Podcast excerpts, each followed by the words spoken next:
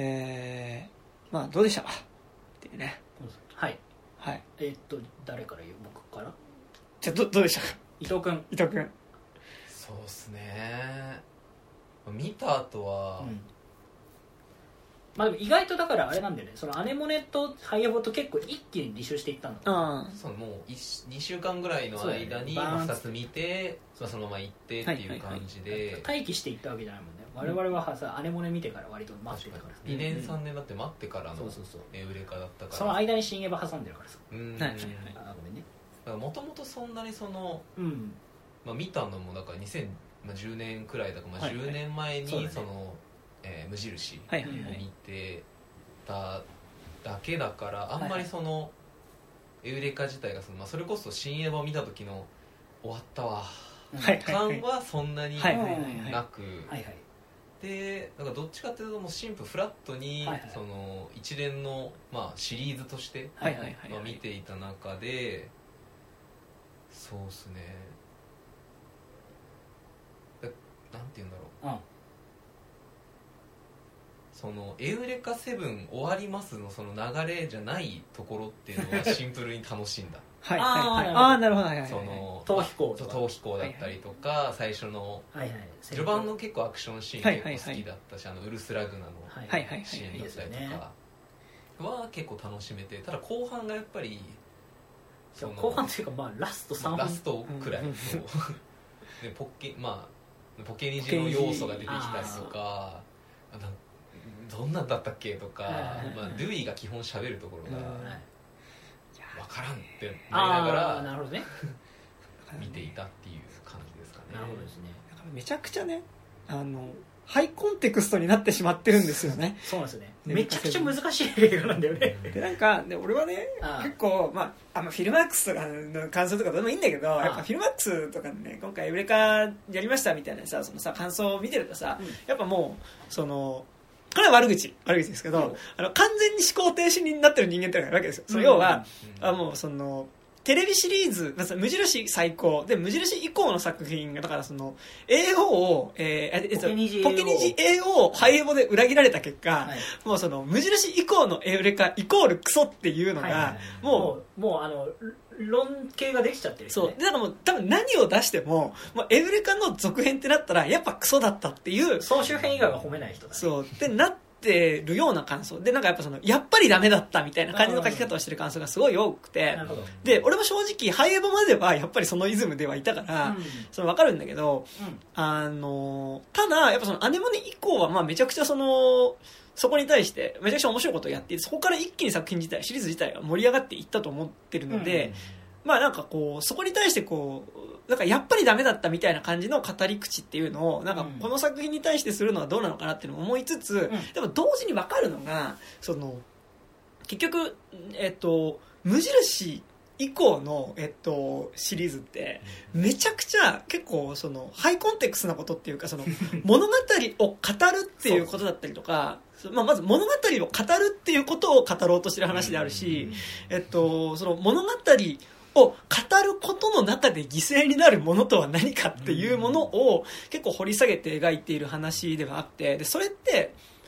なんかそれはそれでこうでそれの面白さっていうのをちゃんと世界観の設定としてもちゃんとこう取り込んだ上で成功したのがアネモネうんだったと思うんだけど、アネモネなり今作だと思うんだけど、えっと、で、それまでのシリーズってのは、それやろうとしてなんかやっぱこう、うまくまとまらずに失敗してきてる感じすごいあったんだけど、で、志自体は高いけど失敗してみたいな感じめちゃくちゃあったんだけど、あの、って言った時にでもやっぱりその、あの、ただ、でも、もともと無印が好きだった人っていうのが、それ以降の映画が好きじゃないっていうのも分かる部分があって、っていうのはなんでかっていうと、無印っていうのはめちゃくちゃのベタなの。あの、本当に、めちゃくちゃその、だから、ボーイミーツガールものとしてベタでめちゃくちゃいいものっていうのを、えっと、大人物語として完結させているから、あの感じを見たいと思って、それ以降のシリーズを見ると、あの、もうなんかその、王道で完結させたものを使って、なんか、ある種、もうちょっとメタなことをやろうとしてるから、急になんかこう、面白がり方の視点が結構一気に変わってる部分ではあって、そう。で、っていう意味では、はいはい。なんかだからその、えっと、なんか、テレ無印以降のエウレカが嫌いっていう無印はすごい好きだけど無印以降が嫌いっていう人がいるのも、うん。その時点では分かるっていう部分も同時でもある気はしていて、うん。でなんかそれでいうと今回のエウレカの最後、まあ、特にアネモネからそうだけど、うん。アネモネ以上にやっぱエウレカの今回の最後っていうのがもうハイコンテクストすぎるぐらいハイコンテクストなので。そう。ねそう。しかもなんかさ読み解けねえからダメとかじゃなくてやっぱそのかつこれすごい厄介なのが、エウレカをちゃんとこうなエウレカのクライマックスうわーって気持ちで見るためにはそれまでのペペニジとか AO とか正直見るのしんどくなるよなっていう作品もちゃんと見た上で見ないとそうなんだよね。か完全に全部読んだり全部見てる人が一番楽しめちゃうんだよね。そっていうとこがちょっと難しい。う難しい。だからなんかねそこまでちゃんとさなんか付き合わなきゃいけないっていうね。わかるわかる。そうしんどさはあるなっていうねそうそうありますが。はい。でもなんかねその上でやっぱ今作でも実は、そのでも今伊藤君言ってたみたいになんかベタな作劇の部分、うん。だからそのやっぱ俺は本当に中盤パート。えっと、ううんん、逃亡劇。そうなんか結構綺麗にやっぱ三幕構成になっていてそうでまあそので基本的に話の構図としては空を飛んでいるところから落ちてまた飛び上がるっていう話になっていて、まあそうでその三幕構成だから最初その空中のロボット戦みたいなのが、はい。宇宙ステーションの中でのバトルみたいなところが一通りあって空中戦からの宇宙ステーションの中でのバトルみたいなのがあって、そこから不時着脱出して不時着した、えーあえっとエウレカと、えっと、今回の、えっと、新しく出てきたキャラである、えっと、なんだっけ？アイリス。アイリスの2人アイリス忘れんなよ。はいまあ、アイリス新しいキャラだから愛着がさ 極端にこう、まあ、アイリスめちゃくちゃ良かったけどね。そのアイリスとエウレカのそのだから20代半ばぐらいの、えっと、女性っていうのとえっとまあ多分 5, 5歳じゃないもうちょっと上から7歳8歳ぐらいかの女の子の2人っていうのが、まあ、その追っ手をかわしながら逃亡するパートっていうのがあって、うん。でその後もう一回その、えーまた、えーまあ、途中で、えーあこのポッドキャストネタバレします、はい。ネタバレしますねネタバレしますが、はいえっとであそのアイリスが連れ去られて、でまあ、その最後の、えっとアイリスがデューイに連れ去られて、ね、そう連れ去られてでこう最後の、えーまあ、決決戦に当たるようなものっていうのが、まあえー宇宙ステーション、まあ、宇宙ス当選ステーションというか、えーかつてのかつての、えーえ人類をみんな乗せていた箱舟みたいなもののえっと遺跡の中で最後その、えークライマックスの戦いが行われるっていはい。う構造があるんですけど、はい。やっぱもうもうまあクライマックスとかも良かったよ。あ俺はもう総じて今回まあ俺良かったんですけど、はい。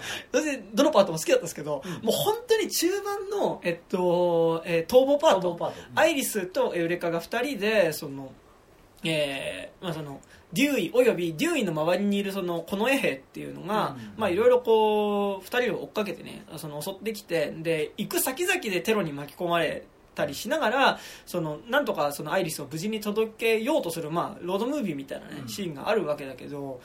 まあもうそこですよ、うん。ていうかまあそこでのやっぱそのフィジカルなエウレカを見れたっていうことがうね。もう本当そこ。っていうかなんか今回やっぱ受肉してる感じが でエウレカが受肉しているっていうことが素晴らしい映画だったのでそう。なんかそうですね。そこです。ねなんか大雑把にまずそこです。ね、はいはいはい。なんかじゃあ僕はいはいはい。なんですけど、えっと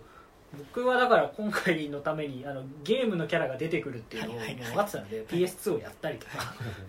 あのして、まあ、で実際あんま出てこないんだけどそんなに重要ではないんだけどね。まあとかいろいろ結構予習していったんだけど。重要じゃない割にはさ、うん。なんか一応多分ゲーム版でのさ立ち位置とかも含めた上でさセリフ言うじゃん。そうね。多分。いやまあそうでもないよ。あそうなんだ。そうでもない。あのあんな別にだってもともとはあのねあじゃあゲーム版の話、えっとはいゲーム版っていうのがありまして、はいはいはい ゲーム版のキャラっていうのが出てきて、はいはい。えっと、ゲーム版っていうのはエウレカとエウレカセブンの話のちょっと前に位置しているはいはい。って話でそのなんていうかなもともとは軍にいた人たちが軍のえっとなんだろう野望に気づいて辞めて自分たちがえっとフリーのリフライダーってえっとあだからまあサーフライダーですね。そのはいはい。まあ、空飛ぶ空飛ぶボードです。空飛ぶボーダーになって、まあ、普通におかあの空飛ぶボーダーとして金稼ぎをするっていう、で時々ホランドとかとかはいはいはい。絡むっていう内容で、あとはムーンドギーってあの宮野真守がね、はいはいこうやってるキャラとかとはすごい実はめちゃくちゃ宮野真守は実はゲーム版の方が活躍するんですよムーンドギーは。なんかそういう感じでやる人たちでだからどちらかというと軍とは乖離する人たちだから、はいはいはい。意外とね今回のアニメもちょっとその文脈でいうと違うんだよね、はいはいはいだからまあそういう人なんですけどあまあというわけで、い。まあ、これぐらいちょっとなんだろう。非常に僕は逆に言うと情報量多い状態で見てる、はいはい。大体わかるんだけど、はいでもだから大体わかるっていうところを置いといても、まあ、一旦思ったのはそのフィクション論みたいなところとしては大雑把に言おうとしてることの志はめっちゃ高い高いよ。うん。あの本当に高い。本当になんでそのフィクションで生まれた人たちの人格はどうなのかっていう。そう。いや本当にね。でっていう話その竜医の話。まあでもめちゃくちゃね今回やっぱ一瞬僕らターン終わらせてからいい。ですか、その山田のターンにいつでも行けるからちょっと待ってね。すぐ終わらせるから、はいえっとでだからそこがまずすごい一番良かった。でそこは僕結構深夜場で一番良くなかったと思ってるので、あうんうん。深夜場に対して深夜場は全てをうまく完結するっていう意味では全て終わってたし、あの安野っていうジャンル安野っていう作品としてはすごくうまくまとまってたんだけど、そこのフィクション論とかこれまでやってきたエヴァっていうものに関して全部というものがありましたみたいな感じで、うんうん。ある種責任を取らずにエモーションの材料にしてた感じがちょっとあんまり良くないなと思ってたのが、今回エウレカは良くも悪くも全部にめちゃくちゃちゃんと適度に誠実に付き合った結果ハイコンテクストになっちゃってるなっていうのが思ったこと。ね。で一方でえっといろいろなまず、えっと、ダメなところはいっぱいあるんですけど、うん。あの竜医がやられる理由とかね。はい。なんかピューンって飛行機やってきてなんかなんか落ちてくるんだよね。落ちてやられるっていう。下敷きになっちゃうそう別に本当えそれだけみたいなとことが、まあそのなんか何回6回ぐらいその超能力で飛べるみたいな設定があるんだけど2回ぐらい完全にあのナレーションベースみたいな感じですあれあれちょっと笑ったもん。笑っちゃった。のあ 完全にギャグだったよね。えっとでまあそういう感じでなんかっていうやってるところがなんかそのなんでそんなに無駄ないろいろこう積み立てをしちゃったんだろうってところは一個いっぱいあるんだけど、えっと、今回その中盤のパートとか含めて実はこれまでテレビシリーズでで描かれてきたエウレカのなんだろうその少年の成長譚と、世界系の話とうん。政治の話が両立してる感じが実は今回が一番したんですよね、うんこれまでのポケニージャは実は政治の話はほとんどなくなっちゃってたし、まあ、絵を俺ちゃんとあの記憶できてないから、うん。その後半の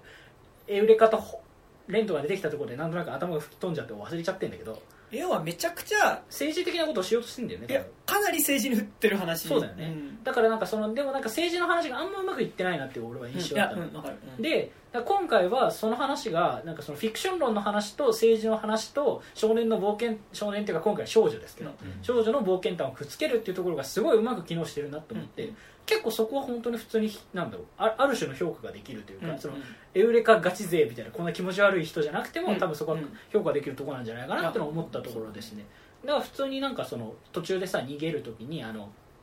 クレジットカードとかはいはい。パキパキね。パキパキあの SIM カードとかが要はそのデータがあの敵に読み取られてる臭いから毎回捨てていくみたいなところとかその、ま、あの着いたホステルでなんだ、えー、とパンケーキあフレンチトーストフレンチトースト作って失敗するとか。だからああいうなんかそのなんだろうベタなロードムービーとしての作劇みたいなところがちゃんと全部決まってるんだよね。だからそういう意味でやっぱりなんか普通に見ててなんかこの人がこの監督やっぱ変変な言い方だけど普通にやっぱちゃんと面白いものを撮ってるなと思った、だからそういう意味で言うとやっぱそのエウレカじゃない次のものををうん。もうもういい加減撮らせてあげてほしいなとも思ったし。なんかそのなとなんかそのねやっぱ、うん、でも全体的にはそのアネモネやエウレカの成長も含めて、その新エヴァになかったそのやっぱり庵野監督に全てが奉仕した結果、うんキャラクターがちょっとずつなんか庵野の別人格として死んでいく感じよりはそれぞれのキャラクターに対してちゃんと独立させていいかせてあげようっていう心意気をめちゃくちゃしてそのあの解決として主人公だったレントンがほぼ最後にあのなんだろうなんだろうなデウス・エクス・マキナというかもうあのもう本当もうあれほとんどフランダースの犬の天使みたいな感じじゃないいやだってもうさあれさそのあのレンターンってさ呼びまでさ出てきちゃいけないってもうずっとなんかね楽屋袖で 見てるんだけど。待ってる待ってるよ。スタンバってるでしかもさ出てきた時にさ俺も笑ったのがさあれ2回見たんだけどあさっき見て俺も二回で2回見てきてさうん。ちょっと2回目劇で見て笑ったのがさあのエブリカがさもう本当にピンチだった時さ「レントーン!」って言った時にさうん。呼ぶの遅えよっつってくるんだよね。言ったっけ？あのなんかもっと早く呼んでくれればよかったって言ってたっるんだよ。けそうだね。言ってた言ってたね。あでも言ってたねその。そう。だからあのいやあそうなんだ。なんかその君を助けるための力をこんな世界を守るために使っちゃう。まあいいかみたいな感じ。あの ないいですよね。なんかあのその結果としてあのしだってテレビ版の主人公はどう考えてもレントだったわけじゃない、うんその主人公がここまで背景化してうんうん。あの結果的にヒロインを独り立ちさせるために作られてかシリーズってすげえ意欲的だって思いつつ一方でこれが俺の求めていたエウレカセブンじゃないって思う人がいるのはよくわかります。っていうだからそこの心意気をがなんだろうな。あごめんもうすぐはい。俺もうあと30秒ぐらいで終わるんで。はい。えそのエウレカセブンっていうものに対して僕はなんかそのエウレカセブンっていうそのレッドが好きだったわけじゃないんだなってのがじうんうん。意外と分かった。あなんかその、うん。まあ、自分が大人になったっていうのはあるんだけど、はいはいはい。そのなんかエウレカセブンっていうものエウレカセブンを多分俺やっぱ群像劇として愛してたわ。っていうのがあって、うんうんうん今回そのテレビシリーズから役割が変わっちゃったキャラホランドとかねいっぱいいますけど、ホランド的な役割を継いだデューイとうんデューイは多分ホランド的な役割を継いでると思うし、うん。なんかそのその要素がエウレ今回のエウレカにも入ってると思うし、うんなんかいろんなキャラクターの要素が、まあ、改めて群像劇として今回ちょっとちゃんと機能してて、うんアネモネはすごいよくできてるフィクション論なんだけど、一方でキャラクターとしてはあんまりなんだろう強いキャラクターが23個いるだけで、群像劇ではなかったなって印象なの、登場人物自体すっごい少ないしねそうそうそう。めちゃくちゃミニマルな映画だから、うん。そういう意味で言うと今回エウレカっていうところになった時に結局もう一回群像劇の方向になんか戻ってきてるのは俺はすごいやっぱ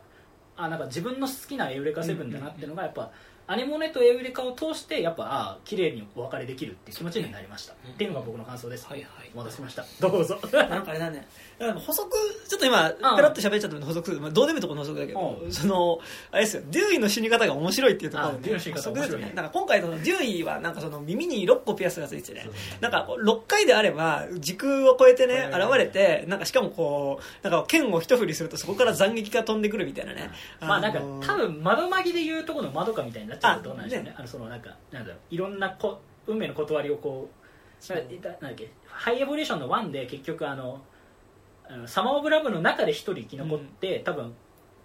多分先に多分アネモネ世界の方に飛ばされちゃったぐらいの感じなんじゃない？そうだ今回一応設定としてあるのが現実世界の中にあ、えっと、仮想空想の世界っていうものがはい。か現実の地球と、えっと、うん。空想の地球、えっと、エウレカが想像した空想の地球っていうものがあってでその現実の地球の中に、えっと、エウレカが作った空想の地球の人類っていうものがえっと、入ってきてしまってでその一つの地球の中に二つの地球が 存在してしまったっていうところで、まあ、そこの、えっと、対立軸っていうものが、えっとグリーンアースと,、えっとブルーアースそう。で、えっと、実際の元々の地球のがブルーアースそうですね。で、まあ、えっとあなんだろうね。ブルーグリーンで言うとちょっと分かりづらいからアネモネ地球とエウレカ地球。地球ね。そう。っていう2つがあってで、まあ、それが混じってしまったっていうところからね、えっと、始まる話ではあるんだけど、ね。えっと、でもなんかすげえ面白いのがさはいそのね、結局その6回分襲撃できるっていうのがあってて、そのまあ、主に基本的にはその中盤のその俺がまあ一番良かったそのロードムービーパートっていうのは、まあ、もう基本的に追っかけてくるデューイを倒しながら、うん。でなんかちょっとなんかそのなんだろうグー一瞬ちょっとお母さんに電話したいと思って電話かけたらそこから逆探知されて居場所がバレて 居場所がバレて。で居場所がバレた瞬間にデューイが襲ってくるみたいな。でちょっとクレジットカード使うとあのそれでデータ読み取られて、うん。今ここいるぞってなるとデューイが来るみたいな怖いストーカーだよね。本当。でその都度追っかけてくるデューイを倒しながら旅するって話になるんだけどそのでも6回中多分ね3回ぐらいそのままそこでそのデューイが襲ってくるっていうことがあるんですけどまあその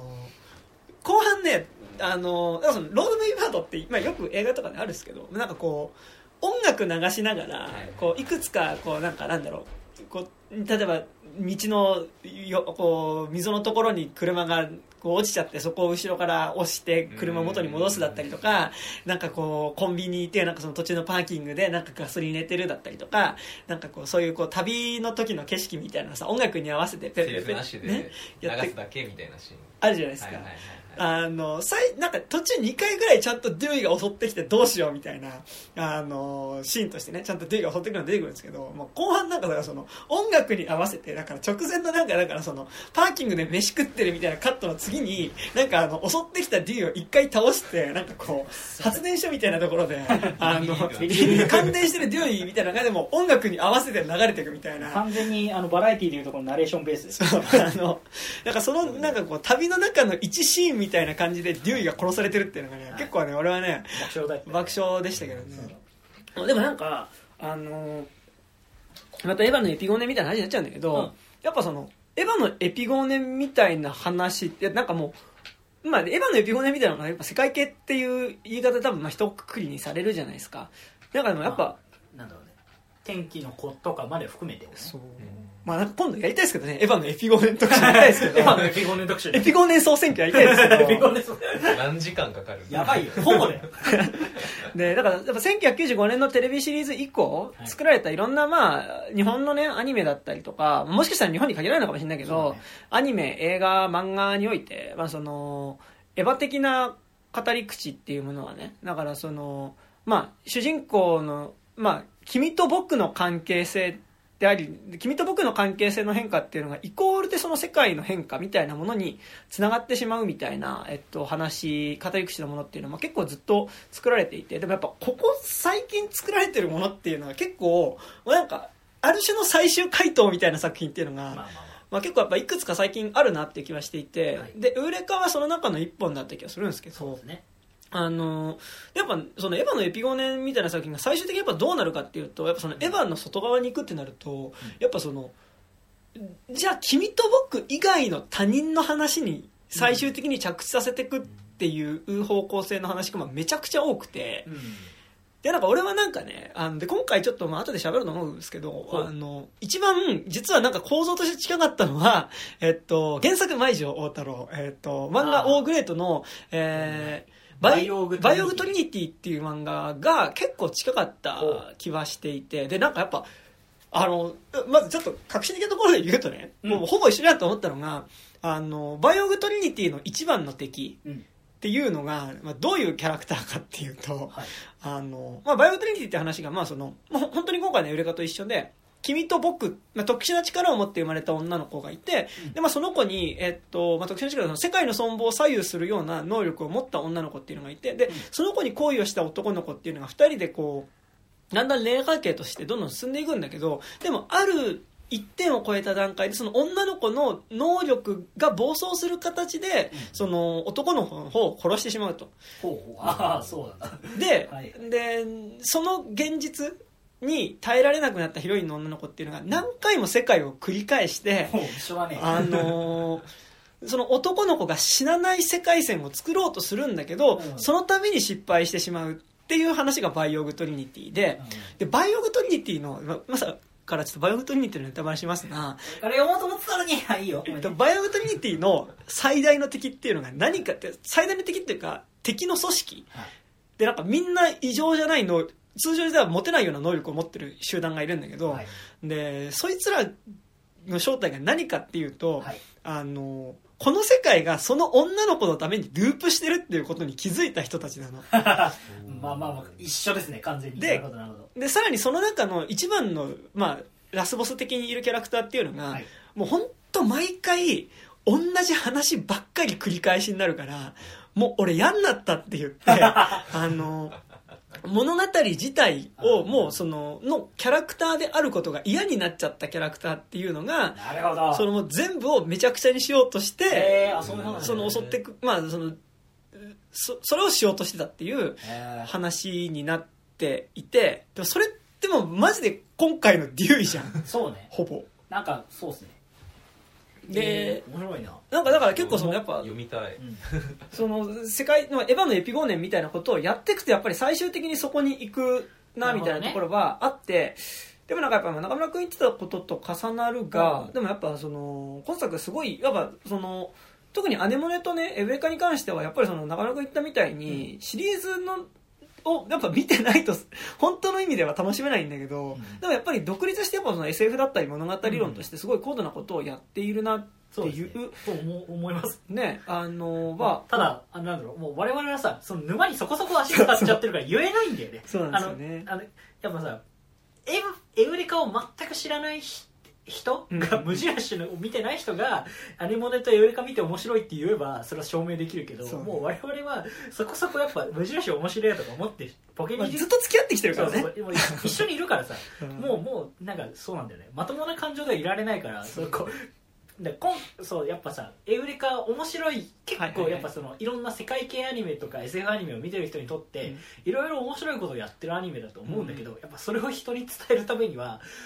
えーっとでもエウレカがおおむねどういうアニメかはちょこっと予習した方がいいみたいな。でもそれを予習できるものが実はないみたいな。テレビシリーズ50話を見てもらうしかないみたいな。結構本当に複雑な構造というかさだからうまい総集編とかねえんだよね。なんならって廃部が総集編みたいなことはね。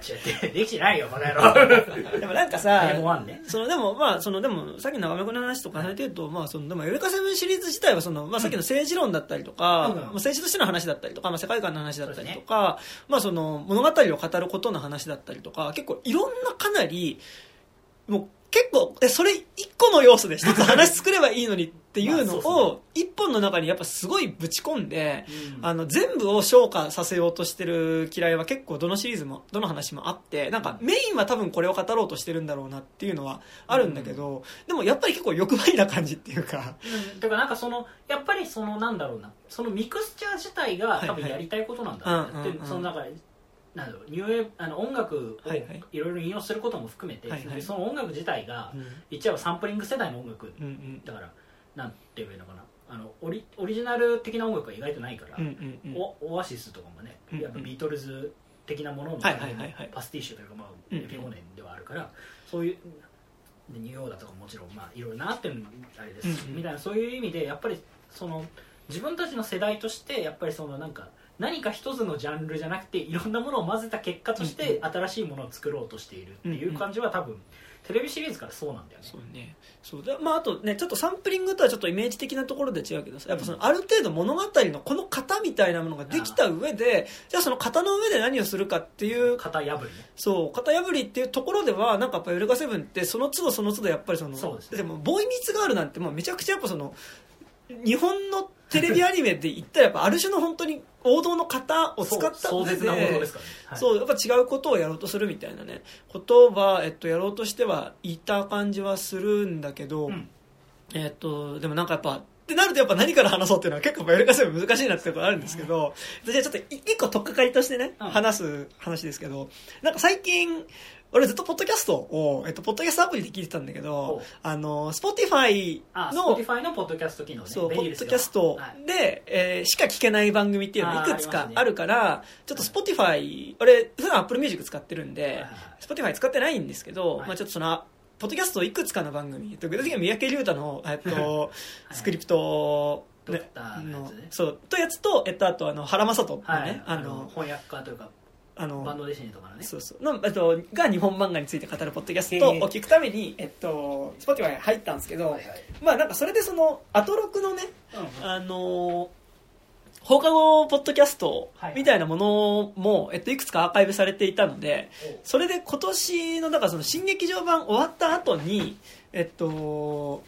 えーコンバットレックさんとね、うん。歌丸さんがそのエヴァンゲリオンの感想を喋っているね、あの、まあ、ポッドキャストを聞いたんですけど、はいはいまあその中でやっぱ歌丸さんがしきりにやっぱりその、えーまあ、いくら私小説とはいえ、やっぱりその、こう、女性キャラクターっていうのがあまりにもシンジ君のためにそうだね奉仕しすぎてないかと。で、やっぱその上でのやっぱりその、カメラのアングルだアングルだったりとか、もうそういうところも含めまあてボ、ディースーツの造形も含めてね。そう、なんかやっぱめちゃくちゃ欲望、欲情している眼差しだし、そうだね。なんかやっぱりこう最終的に着地するところが、それも含めた上でのある種の母性みたいなところに着地するのが気持ち悪いと。確かに。いやそれはでもそれは我々もそんな感じだったよね。そう。感想としては。で、その、いやそれは本当にそうで、なんかその、安野さんの、あの、完結としてはそれでいいんだけど、にしてもやっぱりその、か、その、完結として受け止めてほしい場所っていうのが、やっぱりある種の女性性みたいな、母性だったりとかね。ね。少女性みたいなところにね、まあ少女性はもうさすがに今回ないけど、うん。まあ母性みたいなところに、えっと、こう、ね。着地、着地する他者が最終的にね、母性っていうところっていうのはやっぱり気持ち悪いなっていうのはあって、だっで、て半分半分なんだろう。おおおお母さんの、はいはい。なんだろう。お母さんの同級生というかお母さんの妹みたいな人にこれとね結局くっつからね。そうね。でしかもなんかラストのセリフでさそのなんか父のでっかいいい女みたいなすごいさ、お前その価値観もアウトよ。みたいなセリフで終わるんだよね。そのセリフと同時に宇多田ヒカルのイントロ流れるどんな気持ちで見ればいいねんと思ったよ であるんですけど、まあでもなんかさでもとはいえやっぱもう「エヴァンゲリオン」は安野さんのってだから納得してる部分あるんだけど、ジャンル庵野秀明だからね。そう。でもやっぱでも引っかかった部分としてやっぱりそのそういうのがあったみたいな話をね、うんあまあ、歌丸さんがしててあじゃあエレカーとアネモネ見ればいいじゃんって思った部分があったっていうのがあるのとあと、えっと、俺がね個人的にやっぱり今回、えっとほ、エヴァンゲリオンの劇場版を見てね。新エヴァ。新エヴァを見て一番引っかかってたのがやっぱその飛鳥周りのえっと、描写なわけで、またその、え今から、えー新エヴァンゲリオンのネタバレをしますよ。もうねアマゾンプライムでね全員見れるんだから。見ろ。見ろ、ね、この後に及んでね、あの、新エヴァのネタバレしないでくださいっていうのは違うぞ。バカ野郎。これだけ時間があったんだからってね。あの、で、まあ、だから新エヴァのラストでやっぱ引っかかった部分で、はい。新エヴァってやっぱ最後、一応何やってるかっていうと、まあ、これまでみんな僕の私小説を語るのに付き合ってくれてありがとうっていうようなこともシンジ君が言い始めてね。そうだね。で、まあ、その、まあ、それも、まあ、それまでの、まあ、主なメインヒロインたち、だから、綾波レイだったりとか、あと、ソウリアスカラングレーってキャラクターたちに対して、式並みね。あ、そうし、あ、四季並みか。あの、今回はそうか、四季並みだね。あの、一応波シリーズであることがメイン。あはいはいはい。一応あれです。すいませんで、あ、オタクっぽいね。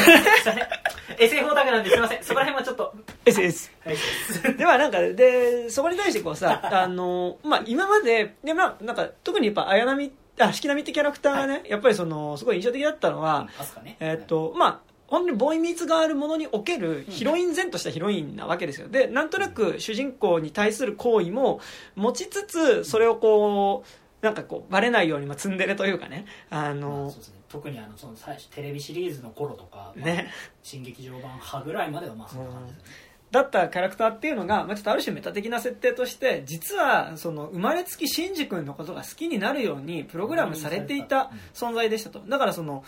アスカっていうキャラクター自体が別にどう思う自我っていうものがそもそもコントロールされた存在で,、でそのもうシンジ君を見た瞬間に彼に惚れるように作られていたっていうことが分かってだからその一人の人格ではあるんだけど、えっと、シンジ君以外の人を好きになれないみたいなね、呪いがね、かけられていたキャラクターっていうのが、えっと、設定としてはそうだけど、それってやっぱ、ある種メタ的に言うと物語的な役割として、あなたはシンジ君のヒロインっていうキャラクターなんですよっていう風に置かれてしまってるから、えっと、シンジ君のことを好きに、役割としてならざるを得ないっていうポジションにいるキャラクターっていうのが、えっと、そこから降りていくっていうね、はいはい。で今までありがとうございましたって言って降りていくっていうことをねさせて、まあ、そのシーン自体は僕は好きだったんですけど、うん。まあでもただそのアスカがねそのじゃあシンジ君をそのそれまでのアスカっていうのはあシンジ君のパートナーとしてしか存在意義が見出せないっていうキャラクターだったんだけど、そのまあ、すごいやっぱ依存症体質みたいなところがあるので、まあそうですね。特にテレビ版はそうですね。そう。私を必要としてっていうあのエエアーとか。ねキャラクターだったのが、まあ、その別にシンジ君にとってのアスカじゃなくてうん。アスカ自体として自立した存在としてあなたは生きていっていいんですよみたいなことを、えっと、提示しはするんだけど、うん。結局その提示した直後に健介っていう別のキャラクターが出てきて で大人健介ね。そう健介が出てきてなんかその、まあ、今度健介と付き合い始めましたみたいなところで、ね。まあまあ匂わせはすごかったよねでなんかやっぱそれを見るとなんかこうやっぱこうそこでの女性像としてさやっぱその女性像っていうかヒロインっていうのがその次のつがいを見つけたみたいな感じだったもんね。でなんかその誰かにとっての私じゃないとこう存在できないキャラクターとしてねうん。言ってしまう気がしててかなんかその9以降の「エヴァンゲリオン」っていうのがさその成長しないシンジ君に対して先に大人になってしまったキャラクターとしてあとアスカおよび、えっと、マリっていうキャラクターを、まあ、マリはちょっと設定的に特殊ではあるけど、ジョーカーだからちょっとそう。まあ、アスカだね。まあ、そのアスカっていうキャラクターをその成長しないシンジ君に対して先にこう大人になってしまった少女っていうね、うん。ポジションとして描いてはいるんだけどでもやっぱりそこでの描き方の限界っていうものがあるというか、うん。そのアスえっと主人公にとってのヒロインですっていうところから、えーその役割を外して一人の自立した人格としてアスカを描くっていうことがやっぱ「エヴァンゲリオン」っていうシリーズでは、まあ、できてなかったと思っていてですね。はい。でそこに対する引っかかりっていうのがすごい俺はあったはいはいんだよ、あのその庵野秀明の作品として「エヴァンゲリオン」を見た時はあおめでとうございます。あよかったねっていう気持ちにはなったけど、だからうんだから安野にとってはやっぱそのシンジの話だったのが玄道の話になったっていう感じだってやっぱその自分の主人公じゃない人たちにとってはやっぱりある程度やっぱなんかその自分の話を盛り上げるというか自そう。分の話を受け入れてくれる人たちっていうだってっていう感じではありますもんね、だからやっぱ主演碇シンジ AK 庵野秀明 AK 碇玄道その他モブみたいな あの感じっていうのはねなんかそうですね。そのことで言うと俺が最初に「エヴァンゲリオン」の劇場版を見てあえっと旧劇はいはい。見て一番気持ち悪いなと思ったこと。それはあの気持ち悪いとかではなくて、はいはい。最後の綾波が産んでるとかではなく、はいはい。エアーと真心君の2の,、あの劇場版のエンドロールエンドロールが真ん中に入るんですよ、その時に一番最後に入るあの私たちに関わってくれた3人の女に捧ぐみたいな。さらに女性って書いてあ3る人女性か、3人の女性に捧ぐみたいな。きしょって思ってお前の人生盛り上げる道具じゃねえしみたいな。それを思うとさあの「エヴァンゲリオン」に出てくるヒロインってキャラクターもねなんかヒロインっていうキャいやラクターヒロインっていうか、まあ、あの複数のヒロインっていうのはさ、待って複数のヒロインっていうかあの作品に出てくる女性っていうのはさ、はい、レイヤスかミサト、はい。ね、安香美里だしもしかしたらちょっと律子とかもさ含めてさあなんかうわかんないよ。具体的に誰かとかわかんないけど、はい。まあなんかそのさあのーまあ庵野監督自体が関わったことのあるさ、まあそのかね付き合いがあった女の人のなんか投影とかにもにはまああるんでしょうね。っていう感じがすごいするっていうのがあってね結局だからそのやっぱシンジ君にとってのっていうところがすごいあってでも逆にそのさっきの、えっと、エヴァのエピゴーネンみたいなところで言うとやっぱエヴァのエピゴーネン的な作品はやっぱりそのシンジ君にとっての登場人物だったそれぞれのキャラクターたちっていうのを、まあ、いかにして自立した存在として描いていくかっていうことを、えっと、やろうとしている作品が多い。エウレカに限らずそれは多くて。限らずそれが多いですね。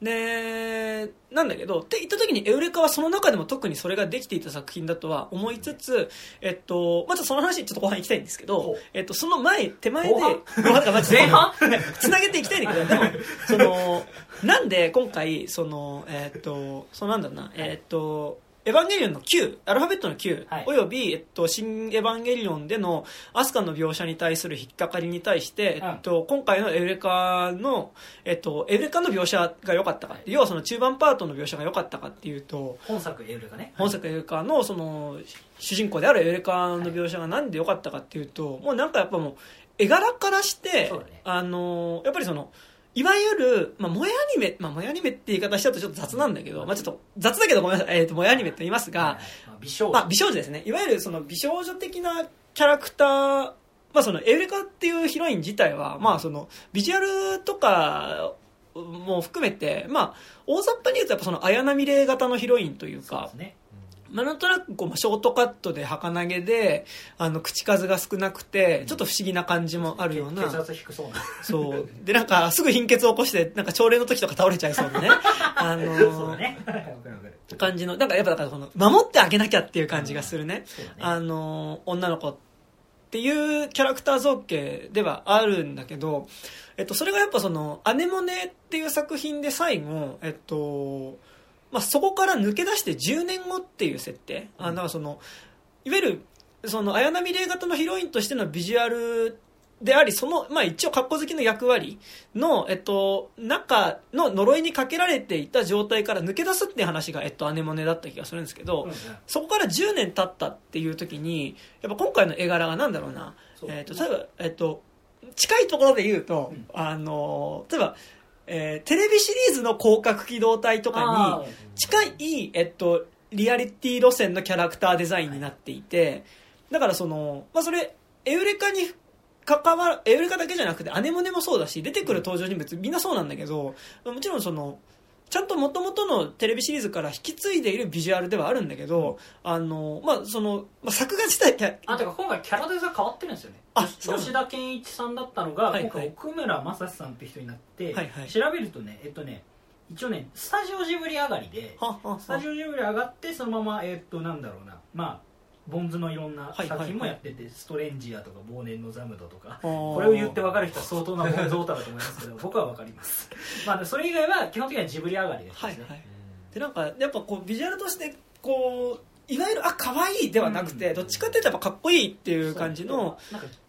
劇画っていうとちょっっと違うけど、まあなんかまあねそんな感じだよそうねなんかやっぱ実写ドラマだよね、うん。実写ドラマ的な絵をすごくやろうとしてる絵ではありましたキービジュアルなんかすごいジブリっぽいそうねうん。確かに。ポスターとかね、そう感じでしたよね。なんかやっぱライカライカっていうあれみたいなあれみたいなっていうことを言うのはなんか気持ち悪いんであんまりしたくないですけど例えばね例えば？ターミネーター2におけるサラ・コナーだったりとか、あとまあ俺今回一番連想したのは本当にさっきも高架機動隊って言ったけど、テレビシリーズの高架機動隊における、やっぱその、まあ、テレビシリーズに限らない、まあまあ、テレビシリーズか、あの、映画版って言っちゃうとやっぱ惜しい感が強いから、はい。まあその、まあ、高架機動隊における草薙素子っていうキャラクターに、うんまあそうっすね。あの、まあそれはね、少佐だし、少佐だしね。立場がね。絶対意識はしてるんで少佐だし、最初に突入してくるシーン、あその、えっと、要は、アイリスっていうキャラクターを、はい。まあ、少女を、えっと奪還するえー作戦に従事するところから、えっと、そこが、えっと、エウレカっていう作品における、えっと、エウレカのね、えーまあ、本作におけるエウレカの、えっと、初登場シーンなんですけど、はい。まあ、そこでのが、まあ、その、アクションシーンアクションシーン、急、まあ、いきなりこう、急に襲いかかって、はい。で、まあ、その、えー顔にマスクをかぶった状態で、ね。まあ、その、ゴーグルみたいなのかけアイアンマンみたいな。そう、かけた状態で、えっと、まあ、アイリスを乗せた飛行機に襲撃をかけて、そこの天井を打ち破って中に入っその飛行機の中に、えっと、うん。えーロボット、マシンから降りて、えっと、単単身自分の身でね、あの、中にその、えーアイリスを警護するための SP とかが入れる中に突入していくんだけど、やっぱりその時に、えっと、中に飛び降りるっていうのが、うん。あまずぴった、体に割とぴったりしたスーツを着た状態で、うん。えー腰にワイヤーをつけて飛び降りる。はい。で、飛び降りて、えっと、そこにいる人に向かって、こう、しかもその手前にちょっとハッキングみたいな、こう、動作をある程度した後に基、本ドローンで戦ってるからね。そう。で、まあ、その、ワイヤーをつけた状態で飛び降り なてね。はいはい。で、中にいる人たちをもう的確にパンパンパンまあ、撃っていってね、あの、ワンショット切るじゃん、殺さないんだけど、ワンショットでその再起不能にしてを外してややるわっつって。いるっていうところのね、はい。まあ、ビジュアル動きっていうのがね、もう完全にその、まあ、高架機動隊シリーズの、まあ、ある種の定番である、その、一番最初にその、ビルの屋上から飛び降りた少佐っていうのが、えっと、ビルの窓ガラス越しに銃弾を撃ち込んで中にいる人を射殺して、えっと、そのまま、えっと、腰につけたワイヤー、まあ、高額迷彩で姿を見えなくして、で、まあ、ワイヤーで下に降りていくっていうアクションが、えっと、まあ、毎回あるんだけどあの、まあ、結構それに近い動きだなああてかまんまでしたよ そう。あのそれの最新形って感じでありました。よあのやっぱなんだろうそこでドローン使うところがちゃんとまあ今っぽいはあるけど、基本的にはやってることはうんそう。うんそうだね。あのスタンドアローンコンプレックスだなと思いましたスタンコンプレックスコンプレックスでし たね。ありましたけど、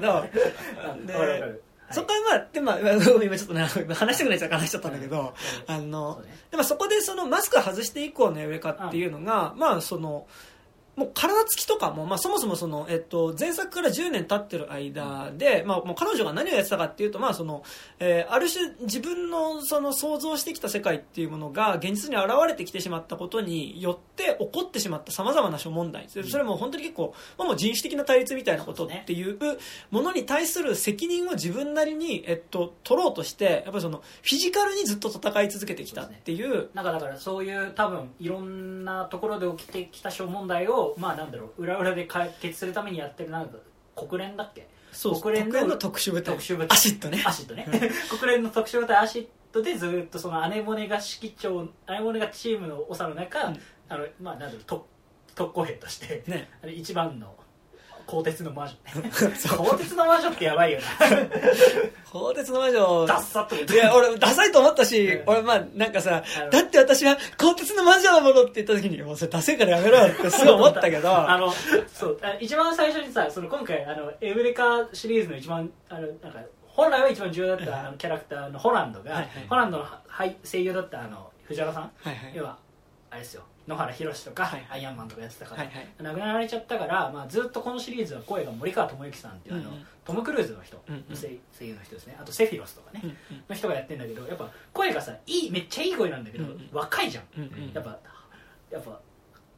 おなんだろうね。やっぱその音程がさちょっと全然違うところにあるから、やっぱ基本的にめちゃくちゃ若いから、うん。あの人のトーンで一番最初そのエウレカがやってきた時にあれが鋼鉄の魔女なのかって言った時にあお前テレビシリーズではめちゃくちゃいいキャラだったのにお前なんかモブ感モブ感半端ねえなと思って。バキに出てくるさあの解説キャラね一部始終を目撃した人みたいなね。もう常にずっとね戦闘シーンでねなんかねね。周りを飛びながらねあの何々が何々するっていうことはみたいな。あのあの動きはみたいなことをねずーっと実況してんの。してんだよね。めっちゃいい声で なんかだから、まあ、そこは正直いや別になんかそのあのなんだお約束でね昔のキャラクターかっこよく見せてくれっていう欲望はあんまり僕ないんですけど、はいはいはい。でもにしてもちょっとホランドが あまりにも今回まあでも今回やっぱりそのメインはさやっぱりそのそうねデューイの。デューイの話だし、えっと、さらに言っちゃったらそのホランドのえっとまあえっと鬱屈している部分というか、まあこんえっと、今回やっぱりエウレカセブンシリーズって実は一番えっとずっと語っていたものの一つとしてその自分が物語の主人公になれなかった人、うん。まあ、その物語の語り手紡ぎ手になれなかった人っていうのが、えっとね。いかに、えっとまあ、居場所っていうかその自分の中でのその自分はここに自分の立ち位置みたいなものを定めていくかっていう葛藤っていうのは、そうですね。えっと、特にやっぱ本あのテレビアニメ版のホランドとデューイとレントの関係とかそまあ、それの三つどもえっていうか。そう。でなんかやっぱこうさ、あのーも自分がやっぱその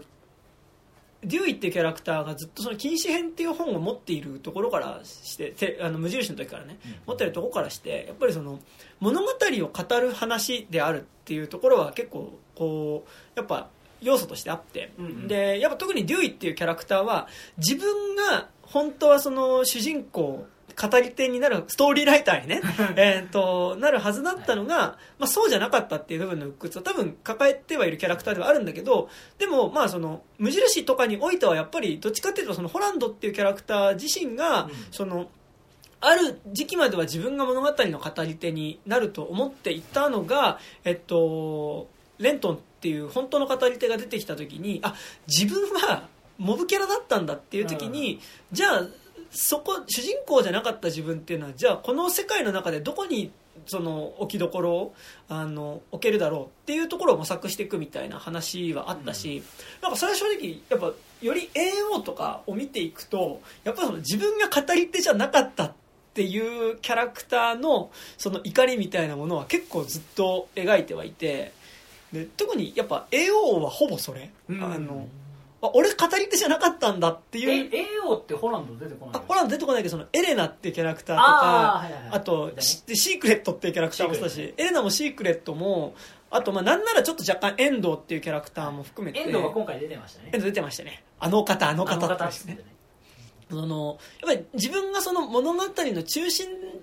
で関われてたと思っていたのが実はモブだったっていうところに対する屈みたいなのがねなんかこう常にずっと描いているなとは思ったんだけどでまあなんかとは言いつつでちょっと話だから結局そのさ、えーなんでこの話だったんだ。そのやっぱエウレカ自体がちゃんと受肉してるってところがめちゃくちゃ良くてやっぱ今回のエウレカっていうのはその見た目としてそのめちゃくちゃその、まあ、ずっとその10年間ずっと戦い続けてきた結果、まあ、ものすごい体にこう筋肉ががっちりついていて筋肉と傷がね。そう。で体中に傷がついているっていうので、まあまあ、一番印象的なのがお風呂に入るシーンがあるんだけど、やっぱ多分今までの、えっとまあ最新作以以前のエウレカでエウレカの入浴シーンっていうのがあるとそれって多分サービスショット的な感じっていうかその感じになってたと思うんだけどね。もう今回の入浴シーンはもう意味合いとして完全に女戦士だったからね。そう。で彼女のやっぱり歴史っていうかそうそのまあ10年間こうこんな風に過ごしてきたんだろうなっていうのをセリフで語る以上に、うん。あそこのバスルームで自分の傷を一つずつ鏡に映して見るエウレカっていうのを映すことによってその10年間の実在感っていうのが一気にそこで見えるわけね。ですね。でかつ中盤の逃亡パートってさその今までエウレカ7にあったようなそのマジカルファンタジーな要素が一ほぼない。ほぼない。そのまあその超能力はあるけどね。そうそうあの、まあまあ。れですよ、えっとニルバージュっていうその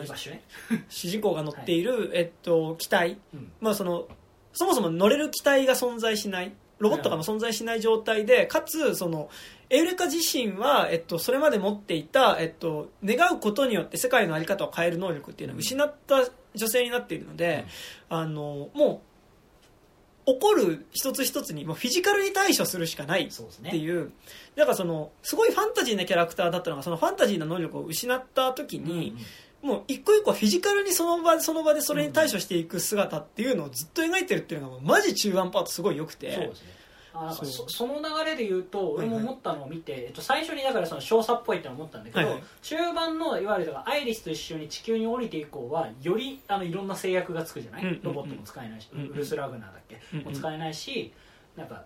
まあなんだろう本当ににいろんな人に隠れて逃げなきゃいけないから、うんうんうんうん。っていう中で言うとやっぱりその一番思い出すのはグロリアなんですよね。あそう。あのジョン・カサベテスの、てかまあジーナ・ローランズのね。うんうんであの映画ですけど、はい。まあ、やっぱその子供連れて逃げてみたいな、あのやっぱ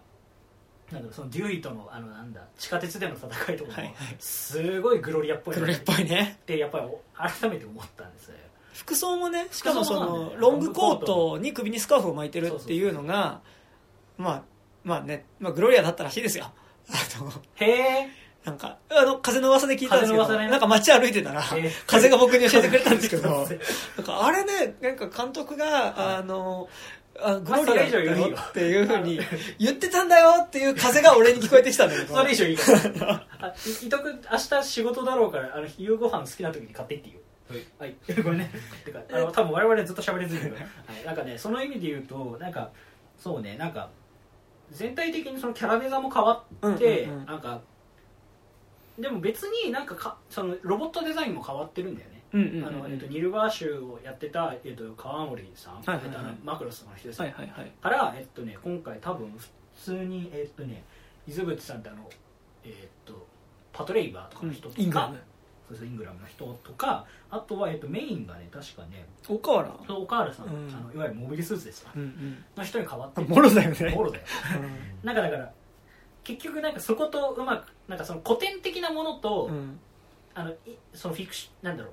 で今回見やすいなって思ったのはそのデザインとかはすごい古典的うんうんうん。でストーリーのか方もすごい実は古典的なことをやってるのに、やろうとしてる問い自体はめちゃくちゃ難しいっていううんうん。ところをやってるからすごい実はだからなんだろうあのベタなとことベタじゃないとこのバランスが実は結構いいバランスで、うんうんうん。やっぱアネモネってさ結構アバンギャルドな映画アバンギャルドですね。あのその画面のサイズがしょっちゅう変わることをなんかそのシミュレーターの中に入るっていうあのワンアイデアで解決して そっていうあのとんでもない映画なんですよ。とんでもないですね。あれもう実験映画ですよ。実験映画。本当に。いやだからそうあれはやっぱアネモネは世界系アニメの回答としては結構ちゃんとしてるなと思うんですけど、うんやっぱ今回は SF アニメというか、うんうんうん。そのもうちょっとだから社会をイメージしたアニメというか、うんうんやっぱ世界系はさ社会が存在しないじゃん、うんうんでやっぱそのアニモネにはさ実際ほとんど社会は存在してないけど、うんうん。エウレカにはやっぱその今回の映画には社会が存在するから、うんうん。やっぱりそういう意味でなんか改めてその世界系だったところからもう一回その社会社会系。社会系というか。まあカタカナの世界から漢字の世界に戻っていくっていうねなんかそのいわゆる SF としてのアニメにもう一回ジャンルを取り戻していきつつ、そこのフィクション論としてはちゃんと新しい段階というか、まあ、これまでのことよりはもうちょっと進んだことをやろうとしているっていう意味で、はいはいなんかん結局どなぜこうなったかは分からないけど、うんうん。意外とやっぱあなんだろう。アネモネがなんだろうアネモネがやったことは結構本当にす結構すごいと思っていて、うんうんうん。し僕はアネモネを見た時に新エヴァアネモネ越すの無理じゃねって思ったんですよ、うんわかるわかる。で新エヴァ見て新エヴァすごくうまく完結してるけどアネモネの尖ったところに比べるとなんて丸い映画なんだと思った記憶があるの。でそういう意味で言うとエウレカは今回あの尖ったところは尖りつつうまくまとまるところはまとめて、うんちゃんと意外と落としに来てる、うんでその落としてくるところがなんだろうなんだろうね第三村的ななんかそのなんだろう本当の生活様式とかじゃなくて、うん。もうちょっと人類的な意味での社会っていうところだったのが、なんかそのやっぱりエウレカとエヴァの違いというか、うん。なんかそのエエヴァ以降のアニメとしての蹴りのつけ方としてはすごいうん。すっきりするな。なんかそれを改めてあごめんその話で言ういやとですねはいはい。あの天気のことが「君の名は」っていうものが、はいはい。実はうまくそこら辺をその衣装、はい。イメージは使いつつ全然社会の話はしていないというか、うんうんうん。その地方と都会の話はしてるけど、うんうん。それが別に社会の話じゃない感じ、うんうん。で気象問題みたいなでかいところとつながってはいるけど別になんかそのそれが例えば貧困とかと緩くイメージは登用してるけど、うん。なんかちゃんとは語れていない感じに比べるとなんかもうちょっとうまくいってるなっていうのは改めて思いましたね、なんかそこはなんか、うん。なんかなんだろう。やっぱ経験値というかなんかそっちの方の経験値をやっぱそのエウレカシリーズは積んできたからやっぱそこが語れる境地があるっていうかうん。感じでだからそういう意味ではねやっぱりその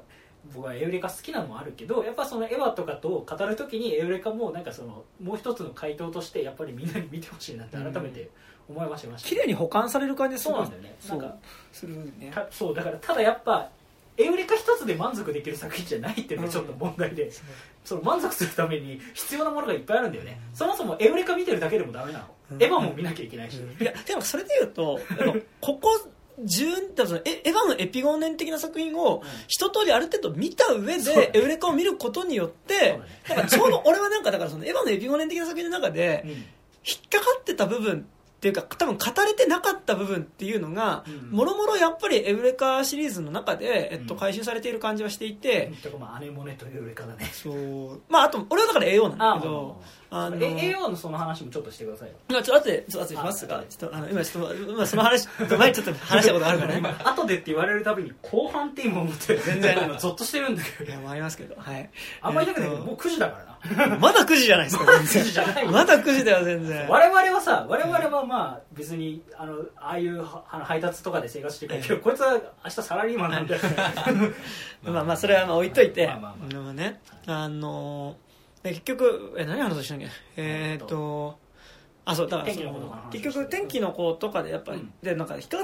たものえーっとねえーちょっと待って、はいはい。えーっとねあれですね結局その世界系的なはえエウレカってシリーズがやろうとしたことっていうのがさその世界系的なその世界観ではありつつ、うん。その多分君と僕のことをはあんまり語ろうと実はしてないんだよね。そのうん。君と僕の話ってそのボーイミツガールっていうものがメインではありつつやっぱりその周りに関わる人たちっていうものに常にやっぱスポットを当て続けているシリーズな気はしていて、で正直一番最初の無印の時は、えっと、とはいえ後々のシリーズに比べたらだけどう、ん。うんそのやっぱりレントンとエウレカの話っていうかレントンの話だったと思うのそう。元々だからそれは無印っていうのはね。ボーイミーツガールっていうよりはあの無印版は少年の成長感として社会があるんだよね。そうそうそう。だからいろんなさなんか差別とかを見たりするのもあれはだからレントンとエウレカの話っていうよりはレントンが成長する上でいろんなこうだってさハイエボリューションのさあの1でさあのあのあのギリギリにまとめた映画の中でもさあのボダラクの少女がみたいなさ、はいあのエピソードを無理やり入れてたじゃん、よくこんな情報をほぼカツカツに切ってる中でそのエピソード入れんなって思ってはい結構びっくりしたんだけどあんなやっぱさあれは別にさ名場面ではないから、はいはいはい。印象に残るエピソードであるけど、だからやっぱりその少年の成長みたいな中にああいうエピソードを入れるっていうことが大事っていうことが多分あの監督は思ってるんだろうね。そうね。なんかそういうでもそう分かる分かる、うん。本ごめんね本編は結構そういうバランスだったってのは分かる。でなんかやっぱその上ででもそもそもでもまあなんかなんだろうな、うん。えっともともとのその無印自体がね、はい。まあとはいえあのやっぱり無印自体もなんかその比較的に見るとやっぱりそのまあそのレントンっていう少年のせ成長端だしえっと、そのレントンっていう少年の成長においおける最大の他者としてやっぱエウレカっていうものがね、うん。あのーそれは本当に設定上も完全なる人間ではない存在ではあるからね。でそこに対してどうそのコミュニケーションを取っていくかっていうこと最大の他者っていうものとどうコミュニケーションを取っていくかっていう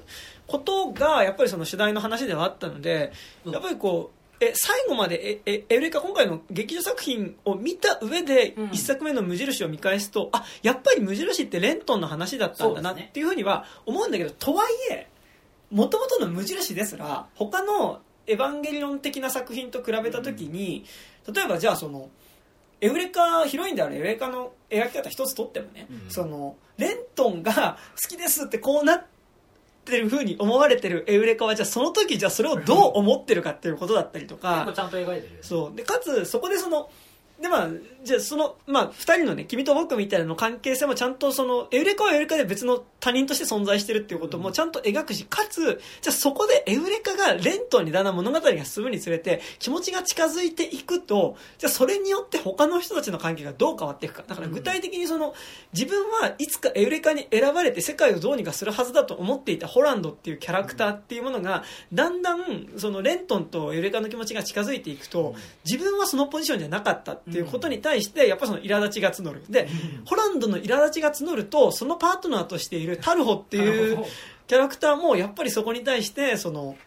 苛立ちっていうかねある種の不安みたいなものがね生まれてくるみたいなこととかっていうのがかなり実はエウレカ無印自体でかなりそのえー結構そのホランドとタルホの関係は大人ですよね。そう。のなんか大人というか若者のあのなんだろうただれた恋愛じゃないですけど そのなんかなんて言えばいいのかな。まあ確実になんだろう関関係性はあるわけですね、うんうん交わりはあって。でその上でだからそのだからタルホはああいう人だから、うんうん。うん、なんだろうその基本的にはみんなに対していい顔をしてるけど、うんうん。だから基本的にホランドがそのレントンに嫉妬してるのかエウレカに嫉妬してるのか分かんないから、うんうん。であと10位に嫉妬してるか分かんないから、うん結果的にそれによってやっぱタルホに矢印がいかないっていうことによって、だいぶタルホは割り食うんだよね、うんでやっぱそこに対してやっぱタルホもタルホでめっちゃいろいろと思ってるんだろうなっていうことが結構分かる。中盤エウレカとのやり取りとかでね結構分かるんですよね。やっぱそこら辺がなんていうかそのなんていうんですかね群像劇というか、うんうん。そのエウレレントンと他の人の関係じゃなくて例えばエウレカの方も人間関係があるしとかそういう感じで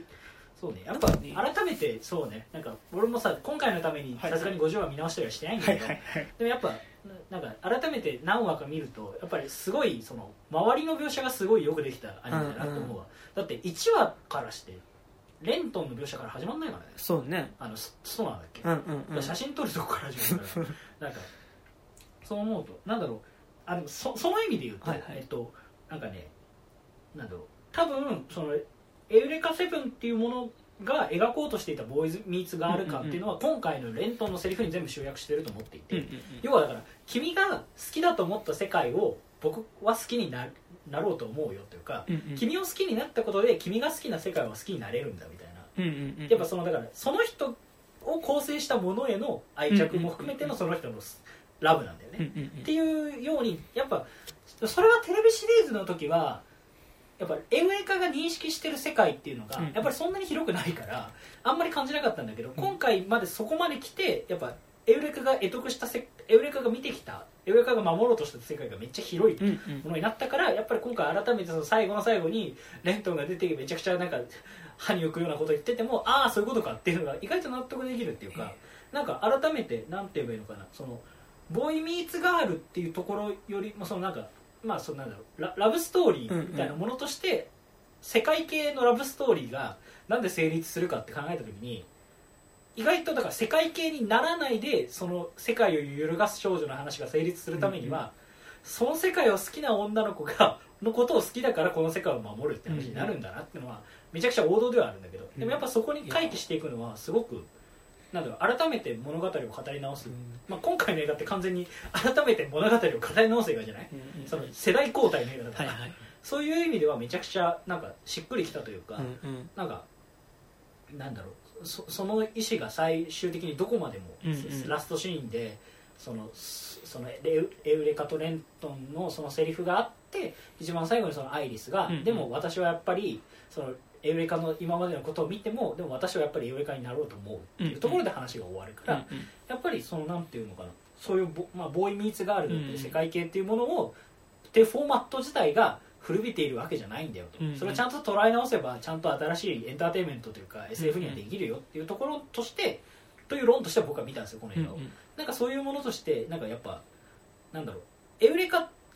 が好きな自分もそうだけど、うん。なんかそういうロボットアニメとか、SF アニメみたいな、まあ、特に僕 SF コナンですよ、はいはいはい。めっちゃ早川 SF 文庫読んでたりはいはいはい。恥ずかしながら。はいはい。なんかテッド・チャンとかね、はいはいはい。まあ、もっと火星の人とか、はいはいはい。なんかそういういろいろ読んでたのでなんか本当になんかそういう自分が肯定されていくというか、うんうん。やっぱさそういうものってさなんかさフィクションとして大きな題材を題材を扱うがゆえにものすごく男性的だったりするじゃん、はいはいはいはい。原理が、うんうん。やっぱね新エヴァ見た時にそのやっぱ安野の話として見るとやっぱ男性性が強すぎるうんうん。から、やっぱり見た時にあやっぱもう古いのかもなってちょっと思っちゃったの。うん。その意味で言うと今回はその捉え直しというか、うん。そのジャンル自体への愛着がやっぱ監督はあるんだなって思った、うんうん。その京田さん。うんうんうんはやっぱりそのジャンル自体への愛着がすごいあるからこういう話にしたんだなっていうのはなんか改めて思ってなんかすごい普通にラスト感動しましたっていう。話なんですけどなんかちょっと話戻るけど、はい。今のちょっと補足して喋ると、でもなんか今回、そのやっぱ最後のセリフですよ。はい。そのエブレントンってキャラクターがねその君、まあその要は本当はえっとまあこの映画すごい気持ち悪いのが、い。えっと今までの一連っていうのはずっと、えっと、レントンは見てるんだよね。ずっと軌道をぐるぐる回りながら。ずっとニルバーシュの中に存在してんだよね。そう。でなんかまあ、であとああとアイリスちゃんの夢の中を訪ねてったり。本当やばいストーカーだから。でなんかその今回のね話としてその世界観としてその、えっとブルーアースとグリーンアースが混じったはい2つのね、人類が混じった地球っていうのがあってでその周りをまあそのまあまあ、レントンを乗せたね、なんか巨大なね、まあその人工衛星みたいな。ニルバーシュ。Z みたいな。イルバーシュ Z ってね、人工衛星がぐるぐる回ってるんだけど、まあ、だからもう、その間ずっと、うん地上で行われてることは、レントンは見ていたっていうね、愛の歌声を聞かせてじゃないんだから。見てましたっていう、ね、見てましたっていう。あの話になるんだけど、はいで、まあなんかその時に最後さ、で、その、レントンが呼ばれて行った時に、で、で、本当はまあ今までその、持っていた力っていうのは、うんうん。その、まあある種のその世界を作る、の創造主になってしまっている、うんうん。そのエウレカっていう少女その呪いから解き放つための力をで僕は持っていたのに、うんそ君はその力を使って世界自体を救ってしまったんだねっていう、うんまあ、話をすると。で そうって言った時にとんでもないこと言ってるよな。そう。でまあそのでもエレカはだって私はこの世界が好きなものっていうことを言って、でもそれに対してあのレントンっていうのがでも君が好きな世界だったら僕も好きな世界だっていうので、えっと、地球がハートマークで包まれるっていう。ね。なんかねあまあいいや、うん。なんかちなみに言うと、はいはい。なんか僕あの2回目見に行った時はトークショー付きのやつで、はいはいはい。えっとね、監督と、えっと、その水口さんっていうそのキャラデミカデザの人ね。メカデザの人、はいはい。で喋ってるうちになんかそのやっぱデザインの話ってさ、はい基本的にその、まあえっとその話、えっとハートの話ってはいはい。としても言ってるんだけど、デザインの話って結局世界観設定に基づいてどういうデザインがそこでは機能的かっていう話になっていくわけ、うんだからすごい面白いんだけど、うん。そのうちだ結局ハートの話になって、はいはい。でハートっていうのはあれはでも何かっていうとあのグリーンアースから戻されたトラパー的なものっていう道理をもう一回取り戻すっていうことなんで。だからあの世界そうトラハートのトラパーがはい。世界中を覆った結果あの新しい地球にはもう一回トラパーが満ちるよって話になるらしいよ。はいだからでもそんなの分かんねえだろうと思うんだけど。トラパーっていうのは、あまあ、その、えっと、エウレカセブン世界において、まあ、その、ある種のその、えっと、飛んでいるマシーンだったりとか、えっと、あらゆる乗り物みたいなものを、えー動かすために必要な、まあ、空気中に浮いている、まあ、粒子みたいなものがトラパーっていうのがあって、ね。サブコーラルから出されてるんですよそうそう。で、な。んかエーテ、ル的な。エーテル的な。まあ、それが、あだからその最初のブルーアースのいわゆる現実の地球の段階では、えっと、まあそれの密度っていうものが、えっと、まあものすごく薄い濃度が薄い状態なのが、最後、えっと、完全にグリーンアースとブルーアースが一つになることによって、はそのトラッパーが100%の状態に 満たされるっていう別になる。っていう話だから普通にねだから元々の今回の作品で前半で出てくるマシンっていうのはその今まで無印とかで見ていたそのサーフボード型のね。そう。せサーフボードに乗って、うん。まあ、空中戦を繰り広げるロボットとは明らかに違うビジュアルをしてるわけなんだけどそ,、れはなぜかっていうと半分のトラッパーノードの中で飛ぶために作られたマシンだからっていうてかそもそもトラパーはほぼゼロなのよ。あそうなんだ。ブルーアースは。はいはいはい。でグリーンアースが入ったおかげでトラちょっとパーが入ってきたんだ。はいはいはい。ことらしいですよ。なるほどね。そう。はいはい。だそう。でその話で言うと、はいはい。そのメカニックの話がまずするんだけど、結局だからとあのデザインが時々あの要はビートっぽい。あのえとかリズムマシン、まあはいはいはい。ローラローランドってロゴが今回何回映ったか分かんないですけど。もうさあの指令室にさローランドってあってさめっちゃ映るんだよね。指令室指令室の PC がローランドって名前なのはまだ100歩譲っていいんだけど、そこでさ、あの、画面の方に切り替わった時にさ、まあこれプラグインじゃねえかよってさ、完全に。ててかいやてかドラムマシンまんま、そうユーザーインターフェースがそうあのまあキーボードの時といわゆるドリームファスが書いてある時とドラムマシンの配置をしてる時 2つあるんですけど。だからもう何言ってるか分かんないよね。そう。だから結局なぜそうで基本的にはでえっとねそうそうそう。で、なぜそれかっていうと、うん。要はだからそれはやっぱりそのこリズムコーラスカブ的なものコーラル的なもの、でトラパー的なものに対する要はリズムでかなそのあ、感知するみたいな。感知してリズムで動かしてるんだって。はあ、あなるほどね。そう。であとだからねあそういう意味で言うともう一つ面白かったのは、はいはいはい。ブルーアース側、えだからアネモネ地球側はいはい。のデザインは基本的にはいろんな風、えっと、どんなところになってても基本的には、えっと、構造上上から下につらさぶら下がってるはいブドウの房みたいな形になってるんだって、はいはいタワーとかでさえ、あー。であとえっとなんだっけ。えっと、アシッドの戦艦もそういう形になってるって、うんうんうん。それはなぜかっていうとあかの彼らの,、うん。あのそうですね、彼らの、えっと、その地球は要は一回宇宙に行ってっていうところがあって、今地球にもう一回戻ってきてっていうででトラッパーがないわけじゃない、うんうん。だから重力から逃げる術が基本は存在しない。はんでで逆に言うと浮いてるそ完全に空飛んでるって状態が不安定なの。はいはいだからこそあの何かにつられているっていうことの方が精神的に安定する。はあ。っていうことを考えてるからそういうデザインにな。なってるって話をトークショーでしてて。だからやっぱ基本的にはやっぱメカデザの人がそれをずっとすごいめっちゃあんまあんま滑舌が良くないおじさんだったんだけどがこうマスク越しにめっちゃベラベラベラってそれ喋ってそのそのトークショーの設定図が映るんだね。あでそれを見るたびにああでも確かにそうなってるって思あう やっぱねでもそれを見た時にだからいや自分は結構あんまね実はロボアニメそんなには通ってないんですよ、はいはい。はいエウレカとかエヴァとかは通あのゼガペインとかそれあ通ゼガペイン。とか コードギアスとかは通ってるんですけどなんかその意外とだからメカニックデザインについて意外と盛り上がってちゃんと見たことなかったから、はいはい。そういうトークショーとか改めて聞いた時にそのデザインね。そうそのデザインが基本的にはその世界観設定の上でどういうものが機能的かっていうこはいはいはい。とになってるかっていうのがすごいを考えた上でそういうふうにデザインされてるっていうのがやっぱ面白かったですね、だからそれが多分富野イズムなんだと思う、はいはいはいはい。やっぱがそうあこの前ねあはい。僕、あの今これの撮る3日前ぐらいまで札幌にいたんですけど、はいはい札幌で、まあ、富野義行の世界ってやってて、はいはい偶然やってて行ったんですよそしたらと基本的にはその富野義行が後半はやっぱ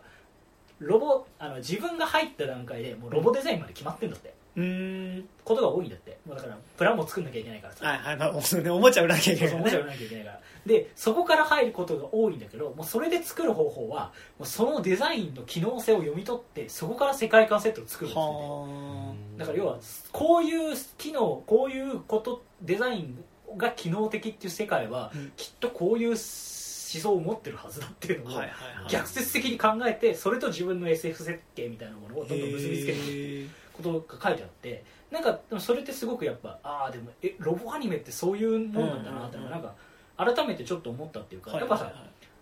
やっぱエヴァはさやっぱさそこがさあの、まあ、初期はいろいろ感じるけどうん。後期は感じなくなってるじゃん、まあだってもうもうその設定とか置いといてやっぱり自分の話する方向に行くから。そうそう行くからね。やっぱやっぱそう改めてなんかそのロボアニメの見方の面白さというか、うん。なんかそれを改めてその今回そのエヴァのトーエヴァじゃないよエウレカのねはいトークショーを見てすごい思ったんですよ。なんかだから、なるそうそういうふうに世界ができてるからそういうふうにデザインされてるっていう、なるほどね。そうあそれで話戻るけどねあごめんね。いやその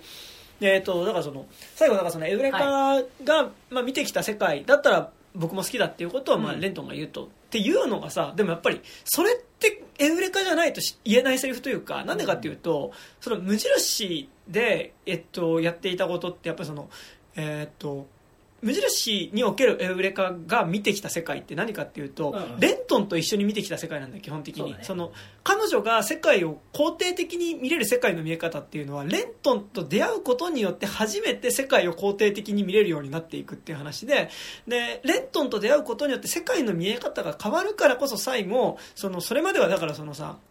結局ある種殺人マシンとしてねその人殺しみたいなこともさせられてたエウレカっていうのがそのレントンっていう少年と出会ってでその彼に好意を向けられてねその好意を受け入れようかちょっと受け入れるのしんどいなみたいなのもありつつちょっとずつ気持ちが近づいていってでなんとなく気持ちが重なっていくことによってそのレントンと一緒に見るこの世界っていうものを素晴らしいと思えていくからこうん。そ最後やっぱりその滅ぼうとする世界に対してそのそれを守らなきゃっていう形になっていくっていうのが無印だったと思うんだけど逆に今回やっぱ10年間レントンがいない状態での世界っていうものをエウレカはずっと見てきたわけで、でそれに対してででもやっぱこの世界は素晴らしい。別に要はこれあなたがいなくてもこの世界は素晴らしいということなんですよ。でだからなんかラストってあの、まあ、もちろんサービスショットだとも思うし、まあ基本はね。だから正直俺はもうねアネモネのラストを見た時点でね、うんもうアネモネの時からこれはもうレントンは出てこなくていいんじゃないかっていうふうにそうね。すごい思ってたんだけどでもまだそうね。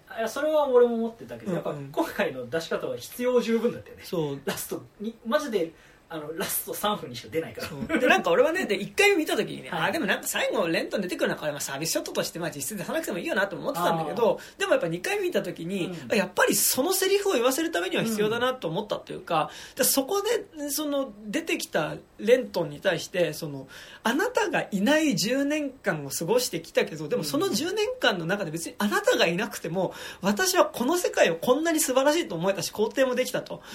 でも、だからこの世界こんな素晴らしいっていうことを私は知ってるよっていうのに対して、はい。レントンが、その、君が、えっと、僕が知らないこの世界の素晴らしさを知ってる君がいて、ではい。僕が好きな君が好きだっていう世界なら多分素晴らしいに違いないっていうことを言うっていうことは、めちゃくちゃそれは意味がある言葉で、でも実はこれはね、これはですよ。あの、はいはい。エウレカセブン第26話におけるね、はいモーニンググローリー。手前でやっていたことと一緒なわけだからそれってそのレントンとエウレカが一回そこで仲違いして、で、レントンが船から出て行ってしまうと。うん。で、えーっと、まあ、月光号っていう船、みんなの共同体みたいなところからね、出て、あの、一人旅みたいなことをね、えっと、チャールズとレイと会う時ですね。そうそうそう。っていうところで、だからその26話手前の多分 4, 4話ぐらいかけてか、うん。4話ぐらい使って、その、レントンはレントンで、えっと、一人で、あの、別の世界を見ていくし、で、エウレカはエウレカで今度レントンがいない状態で、そのまた世界の見え方を見ていくっていうね。うん。でやっぱその、で、モーニンググローリーの最後でもう一回再会した二人っていうのが、あの、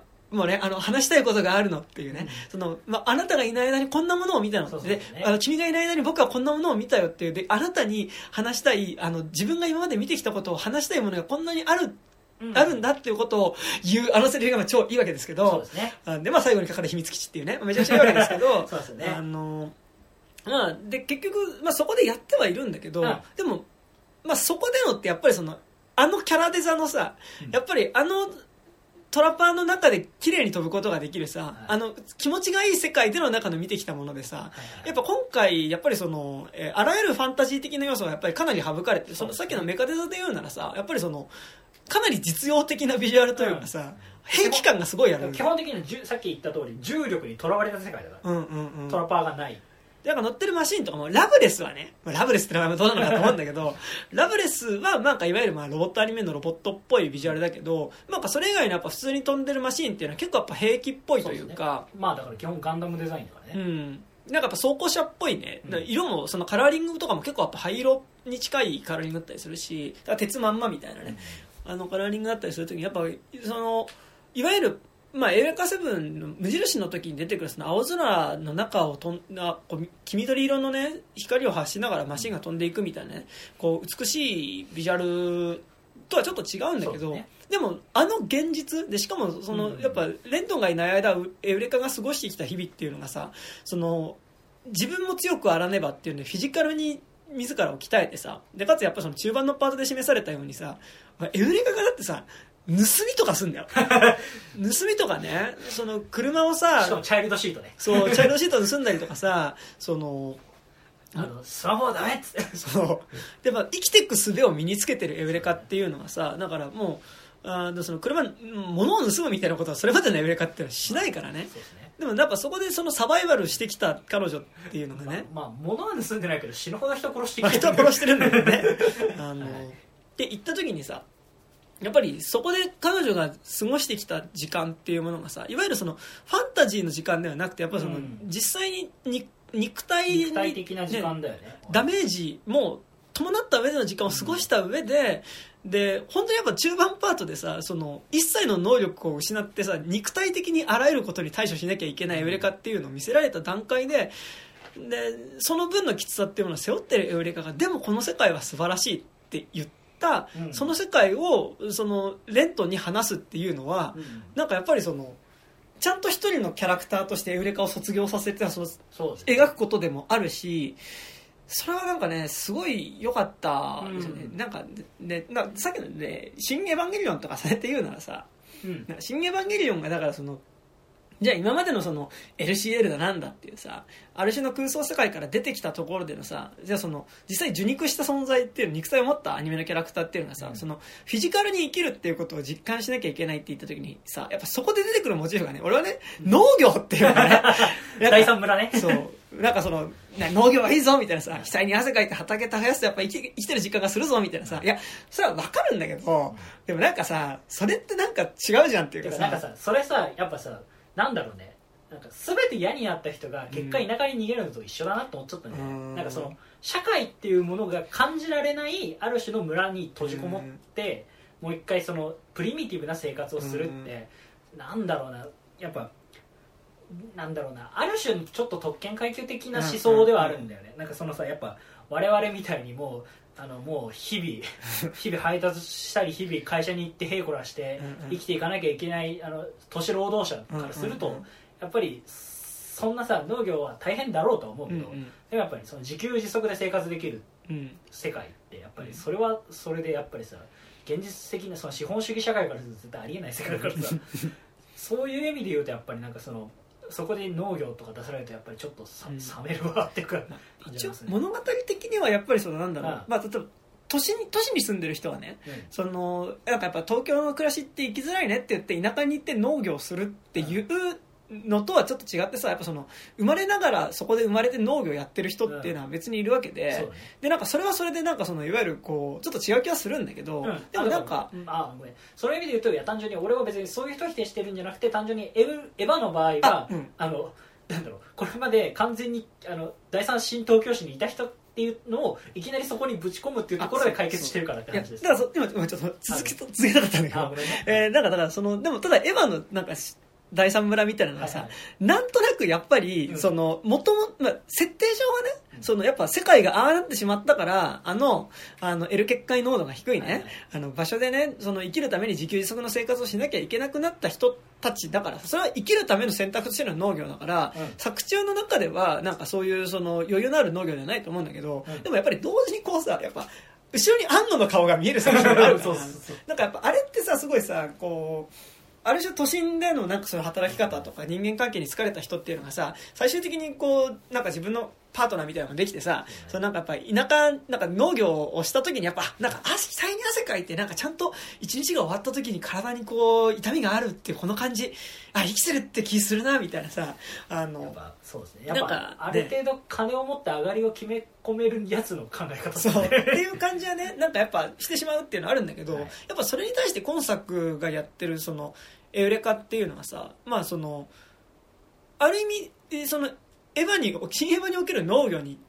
立ち位置として同じっていうかその肉体としてそのアニメのキャラクターが現実を生きていくっていうことだと思うんだけど、うん。でもやっぱりそこでしなきゃいけないことっていうのがさやっぱり生きるために車を盗んだりするとかさそのだったりするしやっぱりそこでの表彰としてはやっぱり今すごいやっぱフレンチトーストはうまく作れないっていうこととかね。だからだからそのいろんなことができないよねそいううやっぱでもあれめちゃくちゃいいセリフでいいさやっぱ。でサバイバル能力自体はめちゃくちゃ高いんだけど、うん。でもやっぱりできないことはあるっていうだからだからそのあの時点でやっぱりこうエウレカっていうのはあの旅を通してさそのやっぱ自分にはすあの戦闘っていうところではめちゃくちゃプロフェッショナルであるエウレカっていうのですらやっぱりなんかその旅の工程の中ではできないことがあったりとかするしやっぱそのアイリスっていうねそのちっちゃい女の子と一緒に旅をするっていう時にやっぱその思い通りにならない存在がいるっていう時にやっぱこうどう接したらいいか分からずにはいはい。やっぱこう怒りに任せてやっぱそのスマホをね スマホを投げて。道に投げ捨ててしまったりね怒鳴ったりしてしまうっていう、ね、かわいそう。でなんかやっぱりあそこでその女の子っていうまだその多分さもうろ7歳とか8歳ぐらいの女の子っていうさ、もうその全然コントロールできない存在に対してこうさその右往左往することも含めてねなんかこうめちゃくちゃそのフィジカルになんかこのサバイブするっていうことがなんかやっぱそそこでのその、えっと、実感のある存在としての生き方っていうかさ、として描かれてるっていうのがなんかこうえ農業はいいぞじゃなくなんかやっぱそれで描いてるっていうのがなんか実はすごいなんか説得力があったなっていう感じがねそうそうそう。したんですよねなんだろうね、なんかそういう意味で言うと、なんかずっとエウレカセブンっていうのは、えっと、なんだろう。無印の時は、はいエウレカには子供がいるんですよね。はいそう。まああのそこちょっと実は一番の引っかかりポイントでもありますけどね。あそうそうそう。だからえずっとエウレカセブン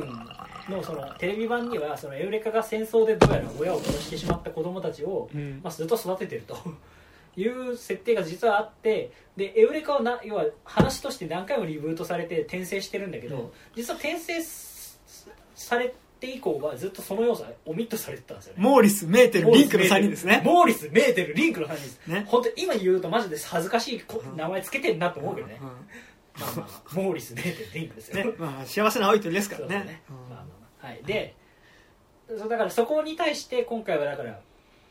まあその要素をずっと、まあ、オミットしてしまったことを改めてそのなんか自分の子供じゃない子供を引き取るっていうことで、まあなんだろうその、まあ、母性っていう言い方になるとよくないけどまあでもその他者性と向き合うっていう意味、ね。まあとしてやっぱりあ改めて捉え直してるってところも含めてやっぱり今回のエウレカは結構ちゃんとエウレカのそのエッセンス。うんうん。無印でやろうとしてたエッセンスをちゃんと肝骨脱退した結果うんのものだよなってのを改めて思いました、でそのなんかそのやっぱさっき言った思考停止に近いっていう人は多分ねうん。やっぱりそのエエウレカのビジュアルが好きなんですよ、うんうん。そのトラパーが溢れる世界でうんうん。サーフ岐阜してるあの感じが好きっていうところがあると思うんですけど、やっぱそこからはどうしてもまあ脱却せざるを得なかったシリーズだじゃない？なんかまあうん。いろいろさ毎回作られるたびになんかそのまともな続編とかまともな総集編とかやらせてもらえずなんか変なリブートみたいな変な転生を何回もさせられたシリーズだから。そういう意味でそのシリーズに決着をつけるっていう意味ではやっぱりなんかあのなんかそのエッセンスをちゃんと改めて抜き出して今回並べたものがすごくちゃんとエウレカセブンのエッセンスだったっていうことに対してやっぱりそこはなんかその監督がずっとこの題材と何度試行錯誤がありながらも向き合ってきた結果っていう感じはすごいしましたね。うん。うんなんかそうね。でもだからその意味で言うとさそうそうデューイの話もしようあそうだね。だいや今回「エウレカ」ってタイトルでもいいけどなんなら「デューイ」って感じでもね。全然いいですからね。でてか結局そのなんだろう。ハイエボリューションっていうシリーズは実質その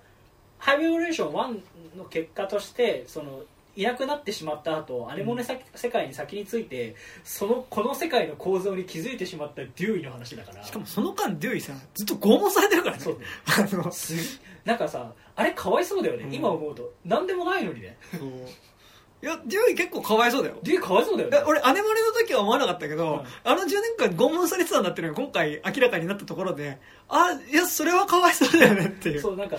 よく知らない世界から来たなんかよくわかんないやべえこと言ってる人っていうだけであんな感じにボロボロにされてたからね。そう。ひどかったよね、うん。もうアネモネの時のデューイ。ずっと貼り付けになってたそうだよね。かわいそうだよね。かわいそうですよね。なんかそうそう。でもそう結局さそのデューイっていうキャラクターが、うん。そのまあ、まずデューイ役をやってた辻谷さんだっけ、うん。っていう役者さんが、えっと、1の直後に亡くなっちゃって、はいはい。アネモネの時はあ、えっと、デューイの声をデューイの弟役をやってたホランド役の藤原啓治さんがやってで俺あれ最初見た時さ俺あれあホランドだと思って俺も思った。うん。あホランドがここまでやさぐれるって面白いなと思って見てた。でその要素はさあったからさねもともとわかるわかる。まあそうそうそう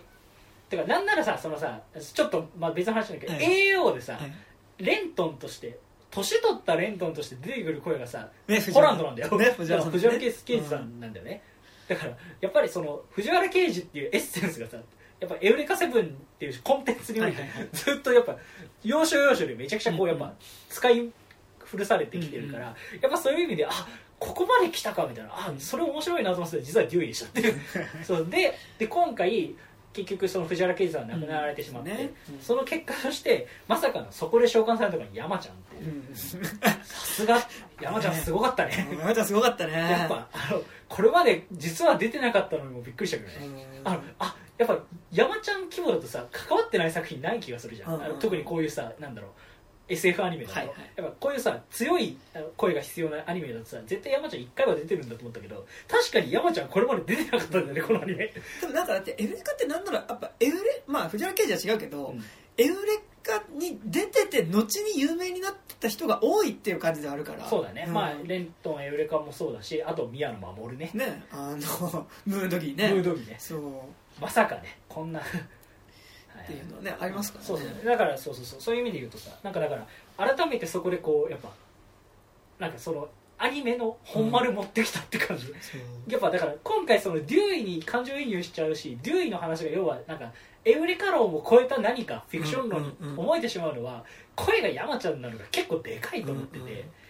そのやっぱ山ちゃんがその我々は世界観設定という名のもとのだからあ世界観設定って言うんだってそういう。世界観設定というものの機械人形でしかないみたいな。世界まあね。そうなんかブレードランナーでいうところのえっ、となんだっけえっ、とちょっと待ってガスパーハウザーじゃなくてガスパーハウザーじゃなくてウォルターハウザー。ちえーちちょちょちょっと待ってさっき調べてた。えっ、とね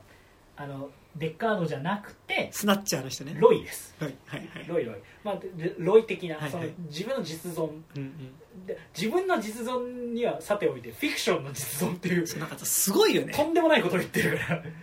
やっぱしそうなんかだからやっぱりその まあちょっといや挑もうとしてる題材がでかすぎる感ははうん。正直否めないんだが、まあなんかでも結果としてだからそのそうね。なんか今までのその世界系みたいなところに対するその引っかかってた部分に対するやっぱこの作品が回答になってるっていうのはやっぱ俺なんか今回はデューイってキャラクター見た時にあのエウレカセブンっていうシリーズにおけるデューイってだけじゃなくて例えばそのね俺はその君の名はっていう作品でね引っかかった部分っていうのはね、えーまあ君の名はだからその君と僕が出会うためにね、はい。そのまあ、あるはずだった時間軸現実の時間軸を変えて、うん。あのま隕石の衝突をあ、そうね隕石の過去に起こった隕石の衝突っていうのを、えっとまあ、村に隕石が落ちて村1個がなくなってしまうと、はい。ででその自分が好きな女の子好きになった女の子がその村の中で隕石に巻き込まれて死んでしまったっていうのがあった時にで時空を超えてその村にいる人たちを彗星の衝突から助けようみたいなね、はい。まあ、話が「君の名は」でね。それでまあ君と僕がやっぱ現代で出会えて回避させた現代で出会えてよかったねっていうのがね君の名なんだけど、はい。やっぱり引っかかってた部分としてでももともとあった彗星が衝突して村がなくなった後の世界線の中での出会いだったりとかそ,、ね。の現実を生きていた人たちはいるはずなのに そこにあった可能性を全部捨てられたからね。そうだからそれって君と僕が出会うためにある意味その別の人たちは結構大量虐殺してるのと実は同じではあってでそこに対する引っかかりっていうのは結構君の名はにめっちゃあったんだけど、うん。えっとだからもうなんだろう俺は君の名はで消された村人の代表としてもデューイとかはいたりするわけ。なるほどね。そうそうそうそう。でなんかだからねその今回のだからデュー、まあ、もうめちゃくちゃペダンティックな話っていうかそのはい物語のための物語なんか今作やろうとしたのはその物語がじ実際というかその物語がかなり物語のリアリティを突き詰めていった時にこう物語自体がじゃあリアルになってしまったらどうなるだろうかっていう そんなことはありえないはずなんだけど まああの相当架空の机上の空論の話なんだよね実は。でで机上の空論の中で犠牲になってる人のことを思えっていう映画で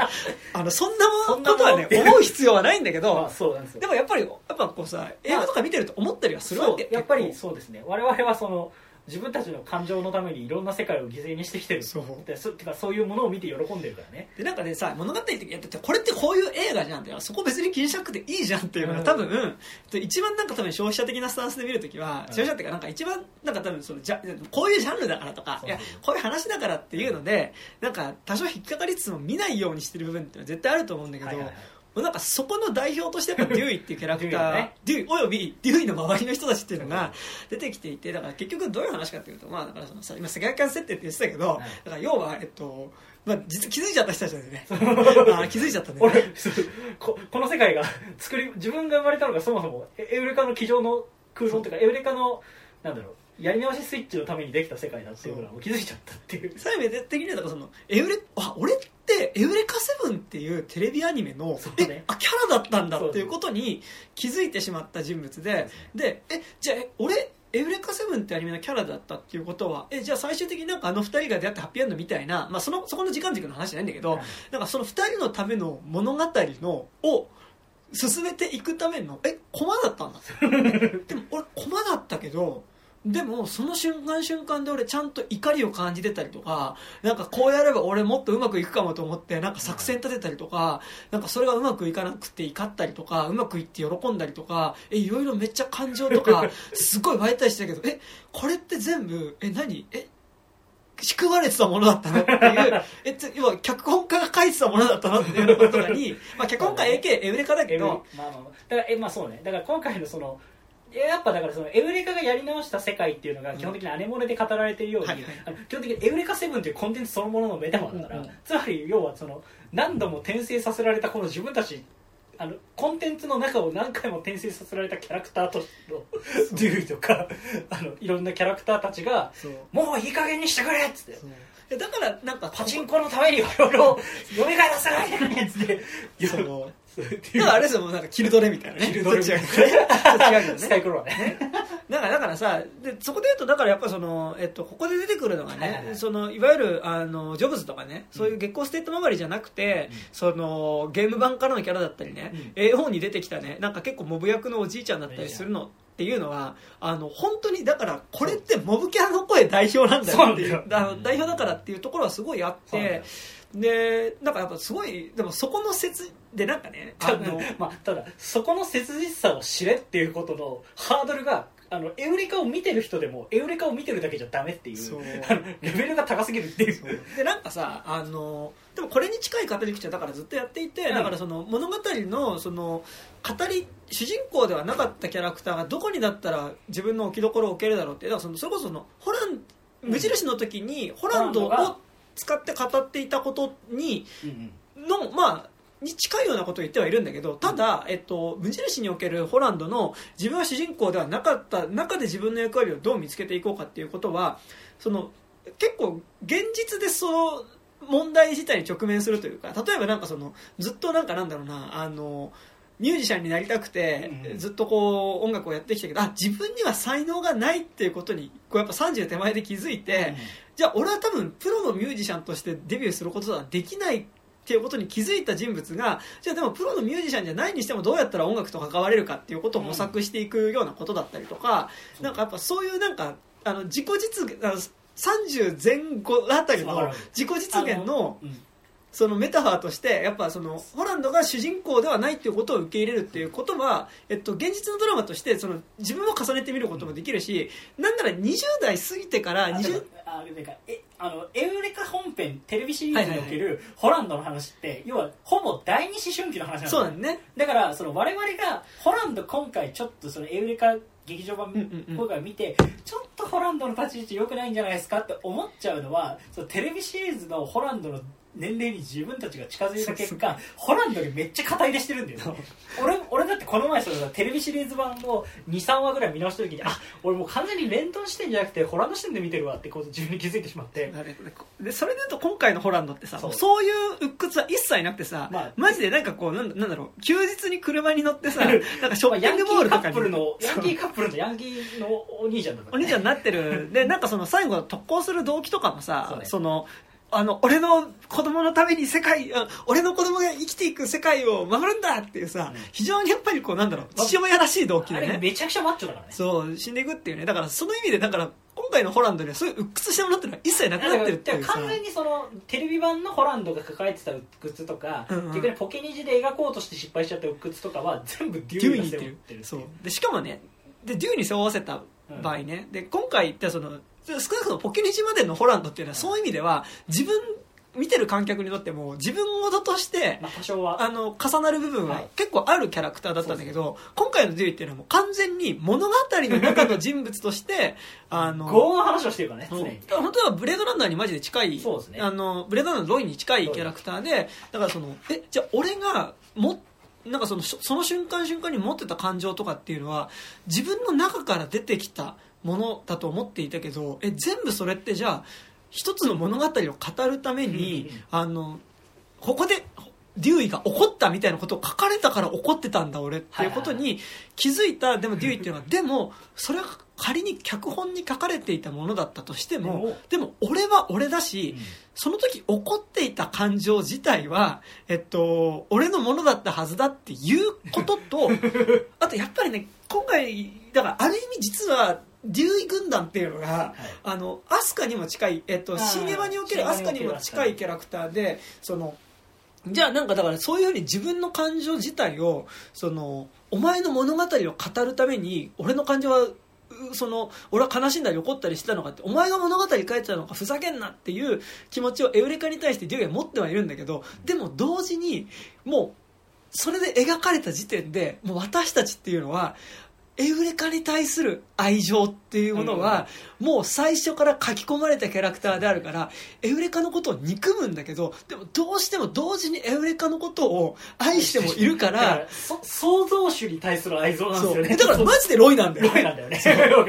あのでもなんかその意味で言うとだからそそこで重要だなっていうのが、結果的にデューイがやろうとしたことっていうのが、うん。要は、えー、と宇宙船を落として、うんうんそのグリーンアース自分たちの方の世界線うん。の人たちを全員殺す。うんうん。自決することによって我々は人間であるってことを証明しようとするっていう話。これは結構なんだろうな。そのなんていうのかな。ある意味優勢劣勢の劣勢あの、うんうん。あのなん僕は優勢思想嫌いですけど、はいはい。その優勢思想は認めませんけどある種優勢劣勢的なものの劣勢に生まれてきた人たちが陥ってしまうその自虐的なテロリズムというか、うんとしてすごい受け入れられてこれが何があったかというと「進撃の巨人」のジークなんですよ。はいはいはいはい。進撃の巨人のジークはその要はエルディア人っていうあのじ 進撃の巨人の説明はちょっと面倒くさいんで省きますけど、はいはいはいそのまあ呪われた身として生まれてきた人たちが結果的にあのこの世界とどういうふうに折り合いをつけて自分たちの存在を肯定するかっていう時に自決しかないってなってもうもう二度と子供が生まれない体として生きていくしかないっていうまあ感じになるんですね。うんうんうん。あのこれはもうテレビ版でも多分言ってると思うんで、はいはいじゃないです。はい。なんですけど、なんか、結構そことかかさぶったのが面白いなと思って、うん。その、やっぱさ、進撃の巨人ってさ、やっぱさ、ポストエヴァ以降に作られた中で最も社会的な、そうだね。政治的な、やっぱ、エヴァエピゴー年総選挙の中ではね。エヴァビ5年総選選挙 政治部門の政治部門の1位でしょ。一 やっぱ、やっぱそう、そこと結果的に意外とくっついたっていうのあが、ー。なんか面白いなと思って。ね。でもまあでそこ結構逆に難しいところもあるなと思ってわかるてあのてかえだから正しくないんだよ。そう。いやいやなんかその進撃が接点持つのは分かるんだけど、うん。だからやっぱ結構さそのまあまあ、であるのと同時にちょっとまあそうそういうの喋りたいのは結構でもと同時にやっぱり根本にはやっぱそのブレードランナー的なね、うん。あのだロイ的なものっていうかだからその自分の創造主に対して、その反抗していくものの存在の話でもあるし、うん。やっぱりそのそのブレードランナーのロイもそうだけどその自分を作った博士っていうのを殺す時にさ、うん。やっぱりその抱きしめながら殺すじゃん、っていうのはやっぱりその愛情お前のお前に作られた存在だったら俺はこんな感情を持ったりとかしてるけどでもよくも産んでくれたな作ってくれたなっていう怒りと、でも同時に作ったあなたに対する愛情っていうのは 捨てられないっていうあのやっぱすごいそこはやっぱ作られてしまった存在のね。ね。あの悲しみっていうものを抱えた存在っていう意味ではものすごいこうブレードランナーとかにも、まあ、近い動機ではあるしだからそこで自殺するっていうのがさその、うん。自殺っていうことは脚本に書かれてることではないからね、まあおそらくねまあ、と言いながら脚本に書かれてるんだけど、書かれてはいるんだけど、でやっぱその自殺することによって、だから要はそのあなたが愛した世界である私たち自身が死んでみせることによって、その、あ私はあなたとは違う意志で死ぬことがでできますよっていうさ、自分が望んだタイミングで死ねるっていう選択が私にできる唯一の選択ってことなんだよね。でそれだと同時にあれですよ、僕の文脈っぱイノセンスのね、イノセンスのね。ね、はあのハダリっていうね、あのセクサロイドっていう、いまあ、そのロボットっていうのがその、まあ、なんで、まあ、暴走して人を殺しちゃうんだけどその手前で何してるかっていうと、うん。まあ、その自殺をしてるっていうね。うん。でロボットは自殺するはずがないのにロボットがどんどん自殺をしながら人を殺してるっていう時になんで人を殺してる、えっと、自殺をロボットがしてるんだって話になってくるんだけど、うん。まあ、イノセンスっていう話の中では、まあ、それに対する明確な理由っていうのはちゃんと示されるんだけど、うん。でもやっぱりそのそれってやっぱりそのロボットがさその自分の存在を唯一創造主に対してだからそのあなたはこれ用に作られた存在ですっていうふうにさだからそのイノセンスで言ったらそのあなたはそのセックスの相手をするために作られた人形ですって言われた時にさ、じゃあそこにどうすれば反抗できるかっていう時にさじゃあまあそのセックスの相手としての役割を私は放棄します、うんじゃあだから死にます。それはもう私の存在理由がなくなる。じゃあセックスのために使えないんだったら私の存在理由なくなるってことですね。じゃあ死にますって。死ぬことによって自分の意思を示しますっていうことと結構実は近いうん。ことではあったから、デューイもだからそのうん。あなたの物語の そのか語り手のパーツになることを拒絶するためには死ぬしかねえっていう。なんかまあだからある意味なんかそこまで来ると確かにだからなんだろう、まあ、めちゃくちゃ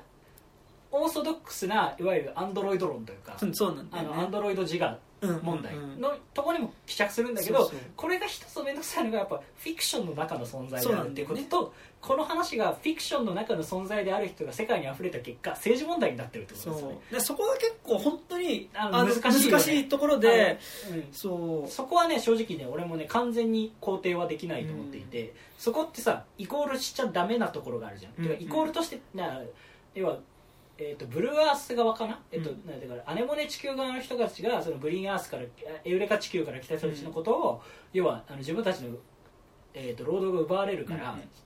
出ていけっていうふうに、うんうん。まあ、ヘイトスピーチしてデモするっていう構成があるんだけど、まあ、そこのシーンとかもやっぱりなんだろうそれ現実に起こってる問題じゃないそうなんだよね。現実に起こってる問題なんだけどフィクション論ではあるっていう、この映画の中では。っていうところがやっぱりあのなんだろう 高度な社会性と政治性を持ちすぎてしまった。うん。そして同時にえフィクション論でもあるっていうことがある程度政治的ある程度両立しているがゆえに、うん。めちゃくちゃ政治的に見ると結構怖いことになっているなっていう部分は正直あって、これについて怒る人がいるのは正直しょうがないなと思ってます、まあ、なんかその感想俺はあんま見てないけどこれに関して怒ってる人は、まあ正直、うん、そうね、まあ、正直なんだろうそこについてめちゃくちゃ怒れるちゃんとした論者の人がエフレカを見てないっていうことだと思います。なのでちょっと僕らが一応文句をそこはちょっと言っとこうと思いますがなんかでも、えっと、まあ難しいのが今回だからその一個、まあ、ものすごいいい、えっと、リアルに作った机上の空論の話だっていうのがまず前提としてあって、はいだからそのフィクション論としてその、まあ、それは、まあ、そういう作品なんだから別にそこのことは気にしなくていいだろうっていうところこそだからその、モブの自我ってどういうことなんだろうっていうことをモブってちゃんと一つの人格だよねっていうことを突き詰めていった結果のあの結末として襲ってくるデューイであり、はい。そこに対してケリをつけるっていうそのフィクションの話っていうレイヤーで見ればそうなんだけど、同時にやっぱエウレカセブンって話が特に無印以降、うん。やっぱりそのいかに物語が現実にリンクしていくかっていう、うん。まあどう影響を与えうるかっていうことを描こうとしてきたシリーズでもあって、はい。でかつ、えっと、A4 はかなりそれを露骨にやっているあ話その話をしましょうよ。だからなんかその A4 ってまあでもまあ最初の設定だけ言っちゃってる時点でね。そのだから結局その沖縄独立の話なのよ。だからそのアメリカと日本と中国の、えっと、間にはやっぱその中えっと沖縄っていう国がある意味そのスカブコーラルっていうものが発生したことによってそのそういうめちゃくちゃまあ石油が沖縄に湧いたみたいなことなのねで結果としてその沖縄がめちゃくちゃそのスカブコーラルを使うことによってめちゃくちゃその経済的にそのめちゃくちゃ豊かになって結果として沖縄諸島連合として独立をそうしている世界の中でまあなんかだからそのえーまあ LFO っていうさまあそのそれそれ一台でその、まあ、ものすごい威力を持った軍事兵器っていうものをめぐってね、うん。そのパワーバランスの話をするんだけどでも AO って結局何やってたかっていうと、うん。その主人公たちがいる、まあ、そのネルフ的な組織っていうのがね、えーっとあれはアシッドじゃなくてなんだっけな？えーっとえーちょっと調べます。えーっとなんだっけな？ブルーあえっとえっとあれ、えーブルーまあ、その会会社がその地球の中に出てくるね、まあ、なんかその、あのシークレットっていう存在をね倒すための,、まあその世界規模の企業っていうのが出てくるんだけどえその筆頭株主で親会社である会社っていうのがあの PR 会社？えーとゲネラシオンあそうゲネラシオンブルだ。そう。でし主人公たちがその実際にその出てくるシークレットを対峙しているそのゲネラシオンブルっていう会社が子会社でその母体にあるのがまあ巨大な PR 会社なのね。でその PR 会社は何やってるかっていうとその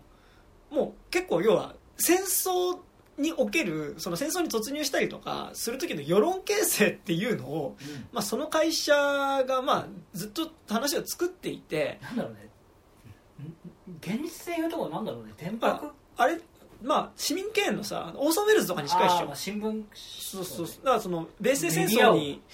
ねだからオーソンウェルズがだから世論作ってったわけだからさ、はいはだからその多分オーソンウェルズとかに近いようなね。でもまあ別にあのオーソンウェルズみたいそう会社。だからまあ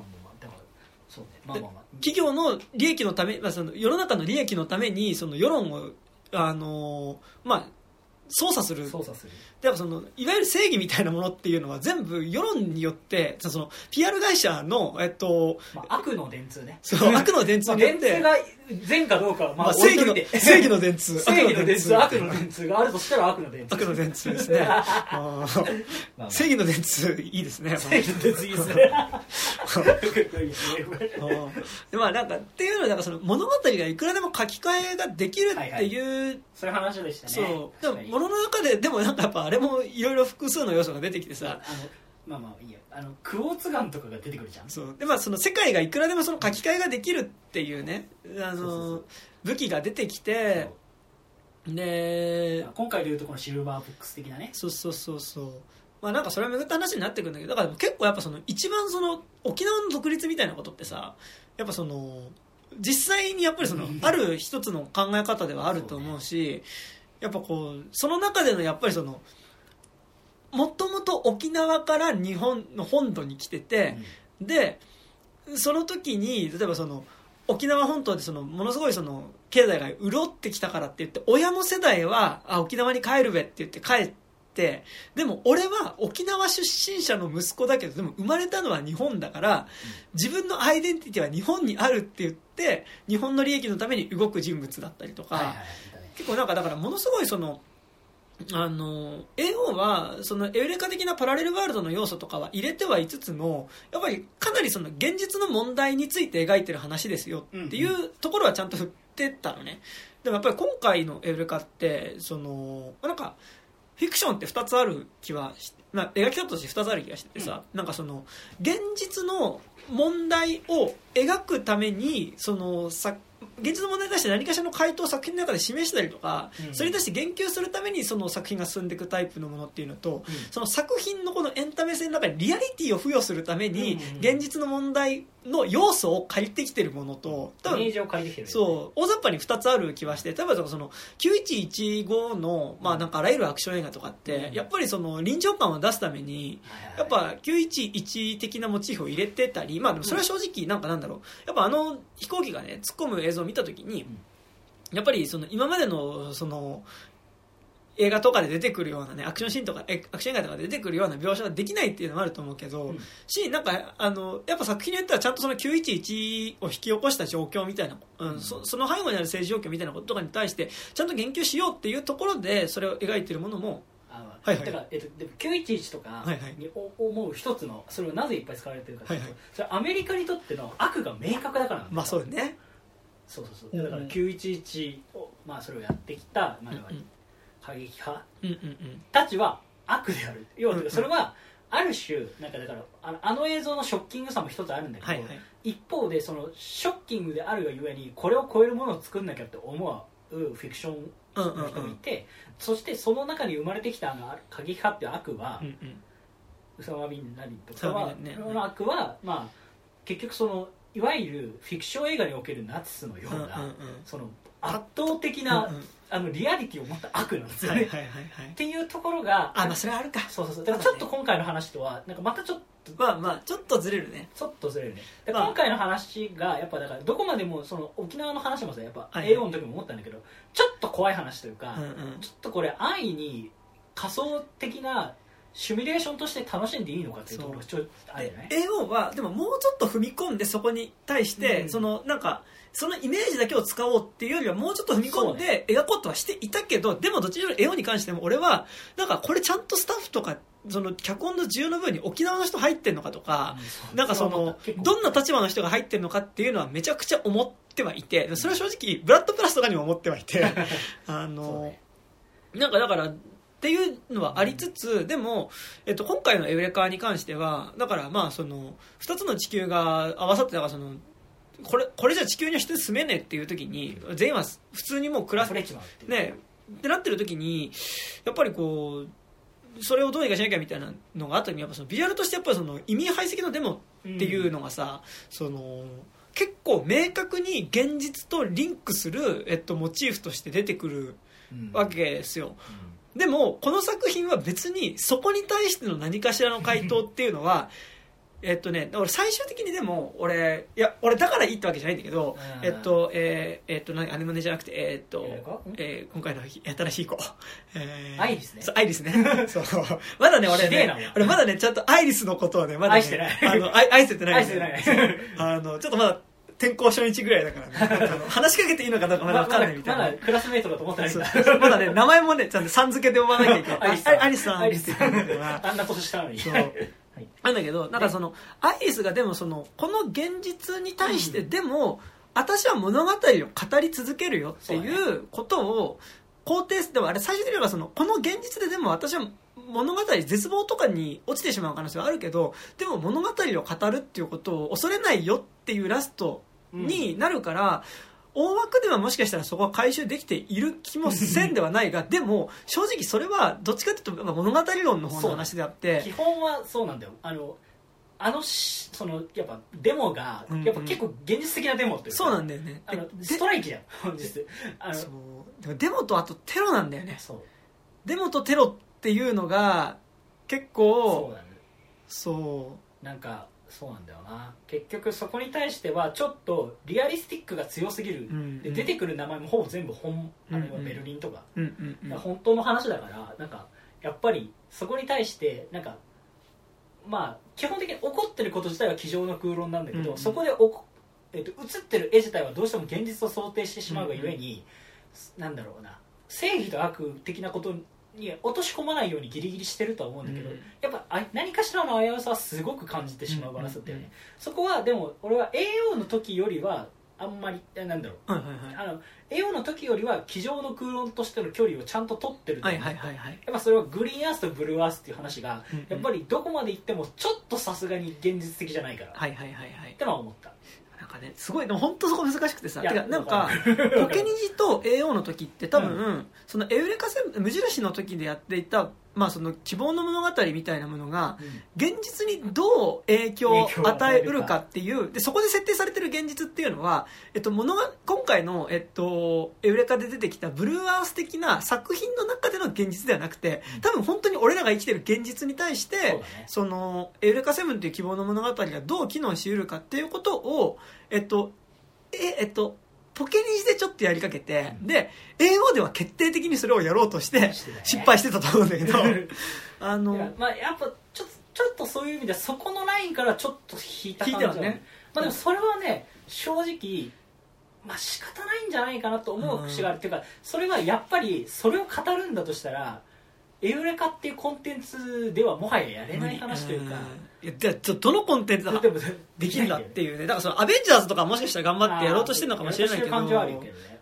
なんかでもそれでだから今回やっぱ中盤までってさデューイの動機がまだはっきりそのもうあいつが世界観設定って言い始めたらあもうそっちの人ねってあのそっちのリアリティねっていう感じに見えるんだけどでも途中までってそういえばあれの先の中で描かれてるのってさそのもうお互いに今そのヘイトがあるさその憎しみがある民族2つっていうのが、でもまあその形の上だけでは、うん。そのまあお互いにそのなんかこう和解して共同の共同な未来を歩んでいく約束をしましょうっていう式典の日に向けての話じゃん。うん。でそこの式典に対して途中までデューイっていやそんなそのなんだろうそのグリーンアース側の人間の中でも全然そのまともに暮らしたりとかできていないさま要は差別されたりとかしてる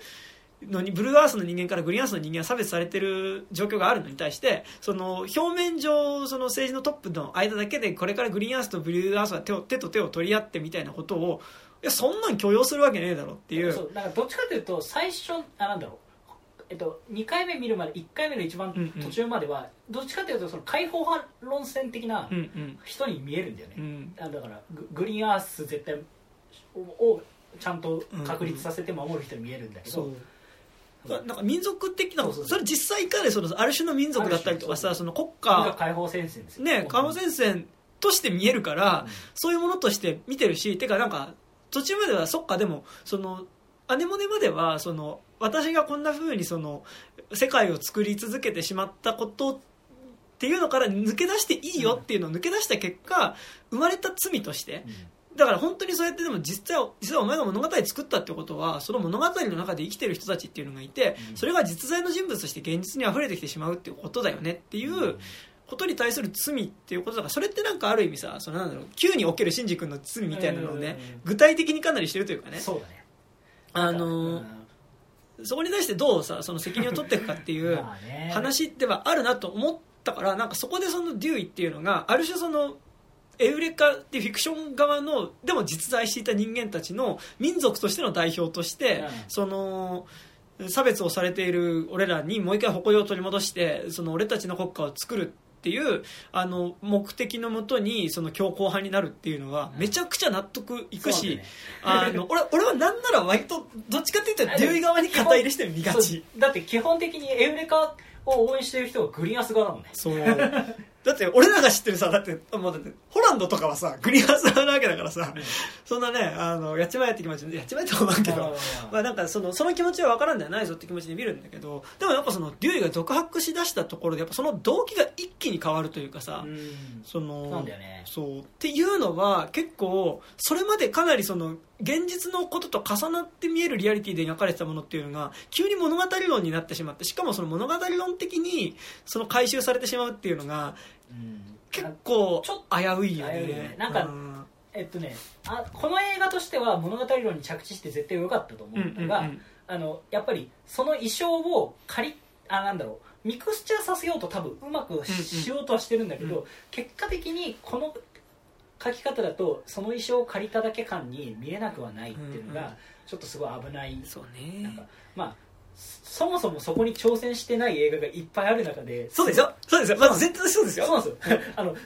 本当にエウレカを見て思ったんですよ。新エヴァはマジであのそこら辺全然及び腰というか本当にね。本当に政治的なことに挑まないから。だからなんかさそこはちょっとずるいずるいっていうかさあのああ俺はこれあの自分の話なんだよっていう。っていう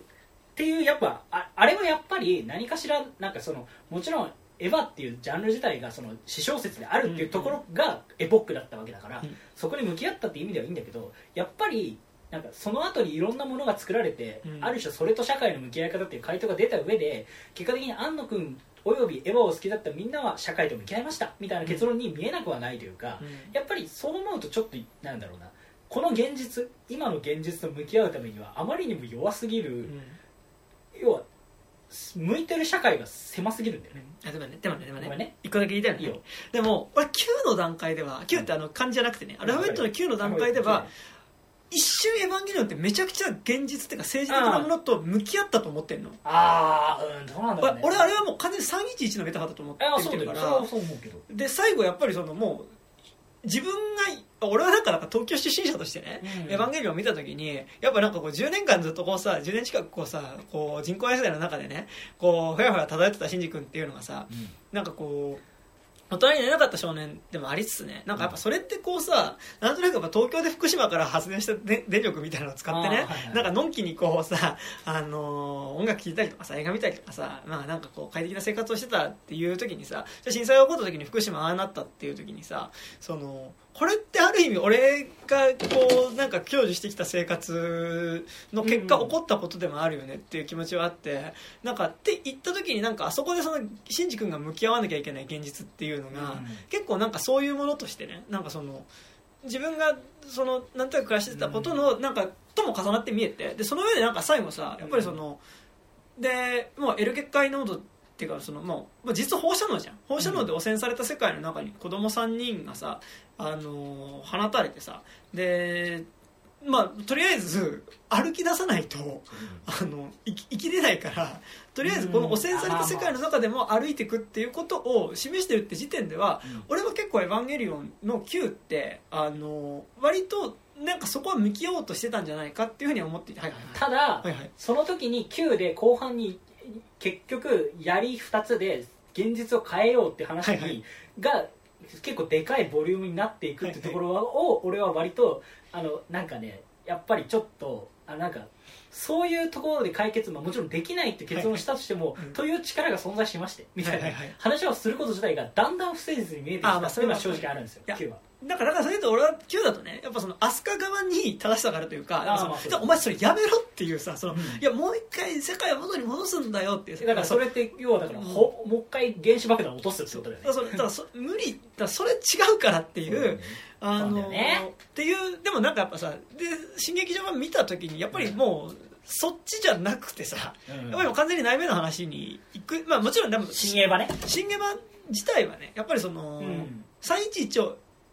得た安野さんが着地したとこだとは思うよ。それはうんそれは分かるそれは分かる。でもなんかだとは思うけど、うん。でもじゃあ、うん、でも大枠のところでは俺中村君とそうだなと思う。のはどうなのはやっぱじゃあエヴァンゲリオンがじゃあ9で俺は割とちゃんと社会と一瞬接点持ったなと思ったんだけど、うん。でもその上での着地点っていうのがやっぱりでもなんかものすごい保守的なところというか、うん。あのやっぱりあ家族できて楽しかったよかったっていうさなんかやっぱ受け入れてほしいコミュニティの中に入れてよかったっていうところに着地するっていうところでやっぱりその現実の社会っていうよりは個人の在り方の話になっていくっていうところでは視野が狭いなと思ってはいるが、うん。そこに対してやっぱエウレカセブンってやっぱその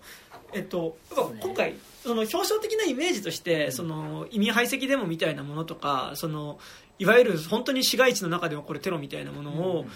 あのいわゆるこれを入れることによって作品の中のリアルっぽさが増すから入れてるとかってそういうことではなくてそういうことではないんだよ絶対あのい何かしらの意識をしてある程度の多分下調べはした上で入れてるんだけどやっぱりそこに当事者がいる状況で、まあ、ちゃんと制作できてるのかとかそこら辺の確保ができてるかっていうと多分日本のアニメ制作だと無理だから、やっぱりそこについてはただその世界的なものとして見た上で、やっぱこれをすごいちゃんと分かってくれる客が見た上でそこは批判される可能性は絶対あるね。う。いやなんかだから逆にねあのエウレカってやっぱめちゃくちゃ北米とかで人気のシリーズじゃん。あだから国内じゃなくて海外でこれ見た時にどういう評価になるんだろうっていうのは結構思う部分ではあって。そうそうそうそう。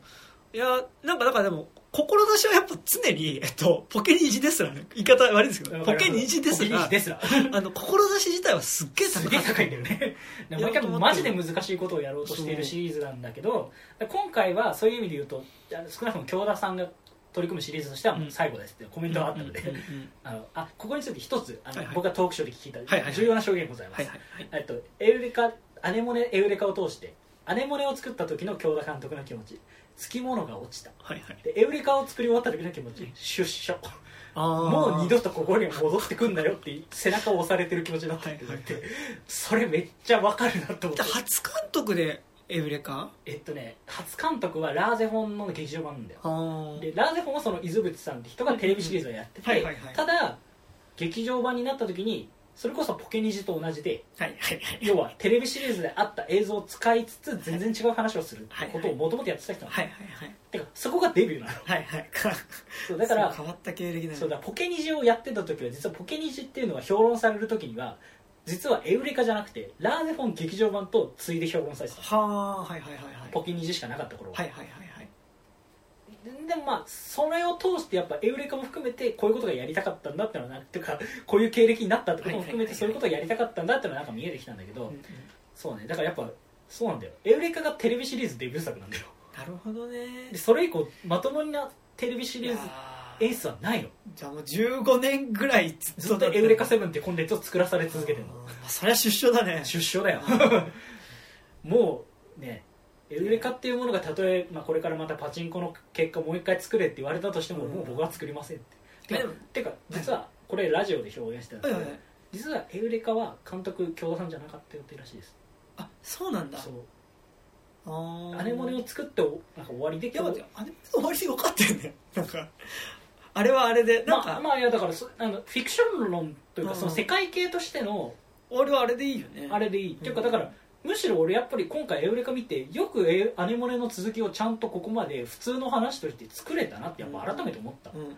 あのやっぱアネモネでそのなんだろう深夜場的な要素は全部やってんだよ、その上でやっぱその生活とか人間性としての話としてここまでちゃんとディテールがある120分があるってことがやっぱそこでしかもその上にもう一個フィクション論を乗っけうんうんうん。あのなんだろうアネモネのフィクション論で正直新エヴァぐらいには言ってんだけど、はいはい。そのもう一個複雑なフィクションの中の存在の実在論っていう、あのとんでもないことをやってるね。結果としてやっぱりまあだけどついてこれてる人がさ世の中に多分そんなにいないっていう、だからやっぱねエヴァに習って言うならさ、うん。だからそのアネモネって実質その、えーエヴァンゲリオンの最新作としてさそのアスカがそのもうシンジからちゃんと抜け出す話をでちゃんと描いてたんだよね。しかもネオンジェネシスもあるからね。そう。ねネオンジェネシスで描かれたあのこれまでのエヴァ。エヴァをバーって映すっていうのは先にやってたからね。最初にねあの我々そうですね。アネモネ見たアネモネ勢は。シエヴァ見た時にアネモネじゃん。おポックリじゃん。ポックリじゃん あちちなみにあのそその意味で言うと京田さんのツイッターをはいはいはい。で一応書いてあったんだけどうん「新エヴァ見てないそうです。まだいまだに。いまだに見てないです。はあのなんかそれでホランドが要は死ぬっていうところはいが、まあ、美里さんと被ると。あはいはい。でその時に、ね。その時に言うとあのなんか調べて「えホランド美里って見たんいっぱい見たんですけど美里って死ぬんですか?」ってツイッターで言ってた 多分ね多分やっぱ見るとパクっちゃうっていうか見ると影響を受けざるを得ないからはい必死に見てなかったんだと思う、見たものの影響は多分ストレートに出る人なんだろうなっていうのはね。あのまあまあそれは察しますってね思うからね。あるけどそっか。いやなんかだからそのもうアネモネでそのアスカを卒業させるみたいなことをさ、うん。綺麗にやってエヴァに習っていうのはねね。あのやっていてでだからでもそれって実はさエヴァがやろうとしてやれなかったことっていうかさ、うん。そのある意味その、えー歯から9の間の空白であるあのマリと、えっと、アスカ。アスカの日々っていうのが、まあ、あ割とそこに近いというかさそうだね。あのっていうことまあ、をね,、今回のエウレカはほとんどそれだよね。ね。でなんかでも今回のエウレカっていうのもささらにその先っていうかさ 例えばそのさうん。じゃあその時にヒューガさんはどう思ってたとかさ。あの。ねなんかやっぱそうねてかやっぱ、いやだから基本的にデューイは薫君なんですよ。存在的には。そうねそうだね。かかおるくんね。なんか何回もこの世界を何周もしてて構造に気づいてはい構造に気づていててそれででもねかおるくんはさでも今度は助けるよシンジ君ってさそうシンジ君に対するさ優しいからね。愛情なんかまだ付き合ってあげるんだけどもデューイは闇落ちした薫君なんだよそう。ね いやまシンジ君のことはめっちゃ好き好きだけどもう俺はそのシンジ君のための俺でいるのには耐えられないっていう。やっぱね面白いいやこうやって見るとやっぱそのエヴァとのエウレカの違いがどんどん分かってくるね。だからなんかだから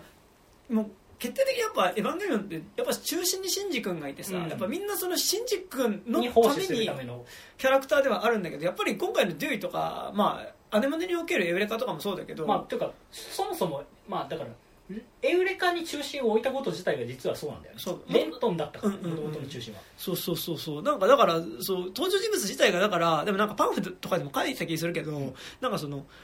ちゃんとエウレカっていう女の子をなんか独立させる必要があるって、なんかそのテレビシリーズを書いてた時にはエウレカっていうキャラクターに正直乗っかれなかったっていう言い方を確かしていて、でなんかそのちゃんとだからそのエウレカっていうのに自分が乗れるように描く必要があるっていうのをなんかアネモネのなんかことをなんか書いてる時なんか言ってて、なんかだからそれはすごいわかるというか、うん。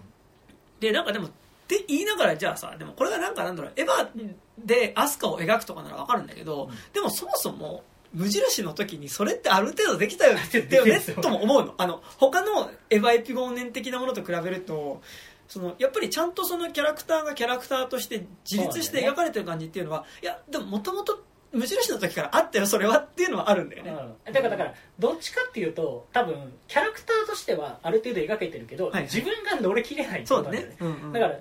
ある種やっぱだから多分京田監督はその、うんうん。それこそレントンだったんだっては昔は、いはい。は。いレントン無印作ってるところはレントン見てお前じゃんって思われてたんだって、はいはいはい。っていうだからやっぱで今回だからエウレカを作るっていうでエウレカがどんどん自分になっていくっていう感覚があって。あやっぱそれはでもまあそういう感覚というか、はいはいはい。それがやっぱあんのと違うのは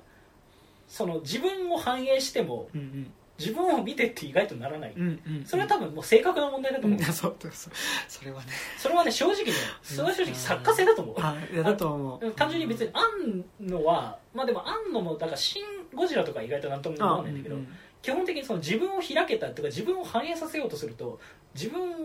を褒めてみたいな気持ちになっちゃう人なんだなと思った、なんか多分ね他人を描くことに対する興味があんまり庵野監督はない気がしていて。ねねそのでエヴァンゲリオンとかいろんなキャラクターいるように見えるけど、あれって全部僕にとっての僕から見たあなたっていうところでしかなくて。チャートがチャートがほとんどシンジ君からしか出てないんだよそうなんだよね。あのそれ以外は肉体関係しかない。んだよ関図のね。それ以外はそれ以外は本当に肉体関係しかないんだよね。うあのリツコさんとあの風さんとかにしても、うんうん。なんかその客観的に自分を見られてるっていう視点がなくてごめん。てか今思ったけど、はい。しそもそも美里さんはシンジ君の裏シンジだからほほとだからシンジと美里さんからしか多分チャートは出てない、はいはいはい。そうそれは多分それで整理できるわ言いながら思った。でなんかさそのまあその客観的に自分が見られてる。だからそのうん。例えばその、あの気持ち悪いって言われるかもしれないってさなんかある意味他者のように見えるけど、うん。でもあれって結局そのさあのまあ、自分って嫌われてるに違いないっていうさ、うん。キモいって思われるに違いないってやっぱり結局それって独りよがりの一人相撲のことでしかなくて、で本当に他者として存在する。うん。その好意も向けるし悪意も向けてくる。うん。でそれってエウレカもまさにそうだったわけだからあのそういうものとしての描き方のバランスって実はもうでも最初から実はできてはいる。そういるんだよね。ある程度は達成してるんですよそう。でもなんか物語の型としてやっぱりボーイミツガールではあるから、うん。って言った時にやっぱりそれってレントンの話だよね。ってなった時にやっぱそこから卒業させていくっていう話だから結果としてだからそのそうね。エウレカには重なって見えるんだけどやっぱり俺はどっちかというと他のエヴァエピゴーネン的なもので引っかかった部分っていうのが、エウレカなりデューイによって解消されていく感じっていうのは今回すごいしたから、はい。そうなんかすげえよかったっていうねね。感じがね。まあそろそろ22時なんですけど。そうそう思いますか？そうですね。し締め締めてえなとは思ってるんですけど。でもまあそうですね。でもまあ大体語り切ったんじゃないかな。そう。なんかそういう意味で言うとなんか他に語ってないことあるかな。あのクッソさまつなとこいい？えいよやっぱなんか最中盤のさ俺一番良かったとこなんだけど、うん。あそこのその実ほぼじグロリアパート。グロリアパート。グロリアパートにおけるアニメーションとかがあやっぱりちょっとねちょっとあのね動画枚数足りてない感じだったよね。そうあの俺が引っかかった部分はあの最初に金庫からお金をあのアタッシュケースからカバンこに、うね。あのボンズの銃ね。そう持ち上げて入れるっていう時の肩の動きが肩の動きが。あのガシャッガシャッガシャッ1ってなって。て結構あ気持ち悪いなって思った。だってあの正直あの今そのラジオとかね、はいはい。あの入場者特典でラジオみたいなのあるんですけど、これって多分まあ劇場公開ギリギリ前に撮ってるんですけど、はい。その時に毎回「まだ初号見てないんですけどね」って言ってるの。相当よ。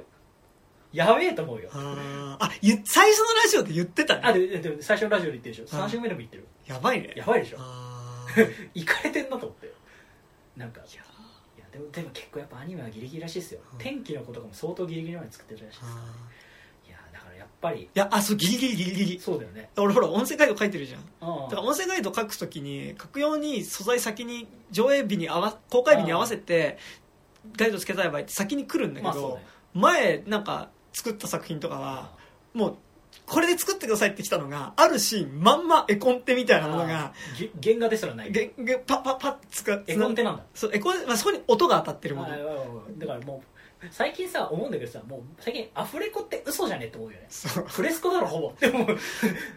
でアフレコのスケジュール感で作れてないじゃんお前らって思う。で最後の一番のアクションシーンがそれで来るからあ一応音に合わせて作るんだけど後で映像見たら全然違うみたいな、へー。それ何だったか後で教えて。ねはい。あでもそうね。ああったりするからね。そうそうそう。だからまあ結構多分ギリギリまで作れてないんだろうけどそうね。なんかそういう意味で言うと本当結構やっぱギリギリで作り切った感はあるよね。なんかやっぱね2回見るとさなんかやっぱその物語的な部分ではねうん。めちゃくちゃ気づくこととかねやっぱ細かい描写とかすごいいいなって思うしなんかその表情がアップになるういやなんだあと言う。アップになるシーンとかやっぱ結構ちゃんと細かく作られてるなってもうなんかあのアイリスがね喜ぶシーンとかの顔はすごい好きなんですけどやっぱそのレントンイズムだよね。そう。ね。鼻垂れ小僧感が。そうそう。なんかアニメなんあもちろんアニメ表現なんだけど、うん。でもなんか俺あそこの最初にさあのアネモネからさあの鼻のね雪月花みたいなそのねうこうピンバッジみたいなのさはい。渡された時にさ「えー、いいの?」っていう時の顔とああもう好きっていう感じだったんですけど、いいよね。あのそのこの喜んで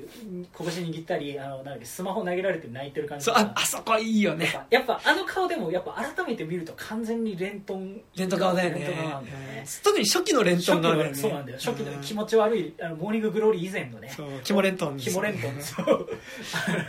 やっぱその感じがありますよね、うん。なんかでもそういう意味でなんかそうだね。なんかそういう意味で言うとあそれで一つ思いました、はいはいなんかそれ、ね、ラジオでも言ってたんだけど、はいはい。本当は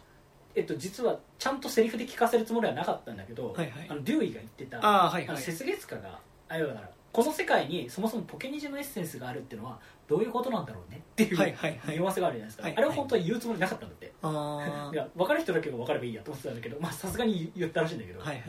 まあ、でもやっぱあれを見て思うのはだからこの世界もどこかの何かの可能性の多分延長線上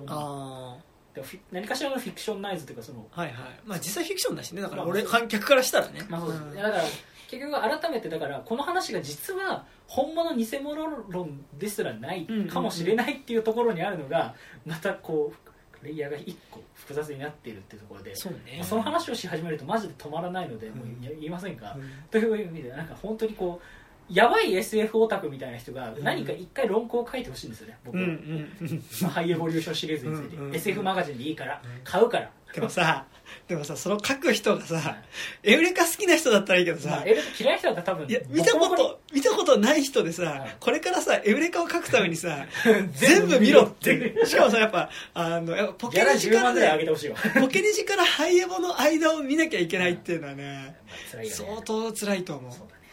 まあまあまあだからそうですね。なんかそういう意味でやっぱりこれ聞いててエウレカまあ好きだったけどみたいな風であのこの熱量で意外と喋れるっていうことで、まあ、エウレカ見る人がもうちょっと増えたらいいなと思いますよね、やっぱりなんかなんて言えばいいんだろう。さささ伊藤君にもさやっぱさ伊藤君に最初進めた時はさ伊藤君そのじぶっちゃけテンション高くなかったじゃん。うん。姉もねみたいな。そうね。ハイレボみたいな。でもやっぱさ見るとさ結構すごいことをやろうとしてるシリーズだっていうことが。もうだからネットフリックスでまあ僕は見たんですけど、はいはいはい。まあ、ハイエボ1を、まあはい。見まあポカーンとし、はーんってなりながら見うん。で姉もで見たその3日後はい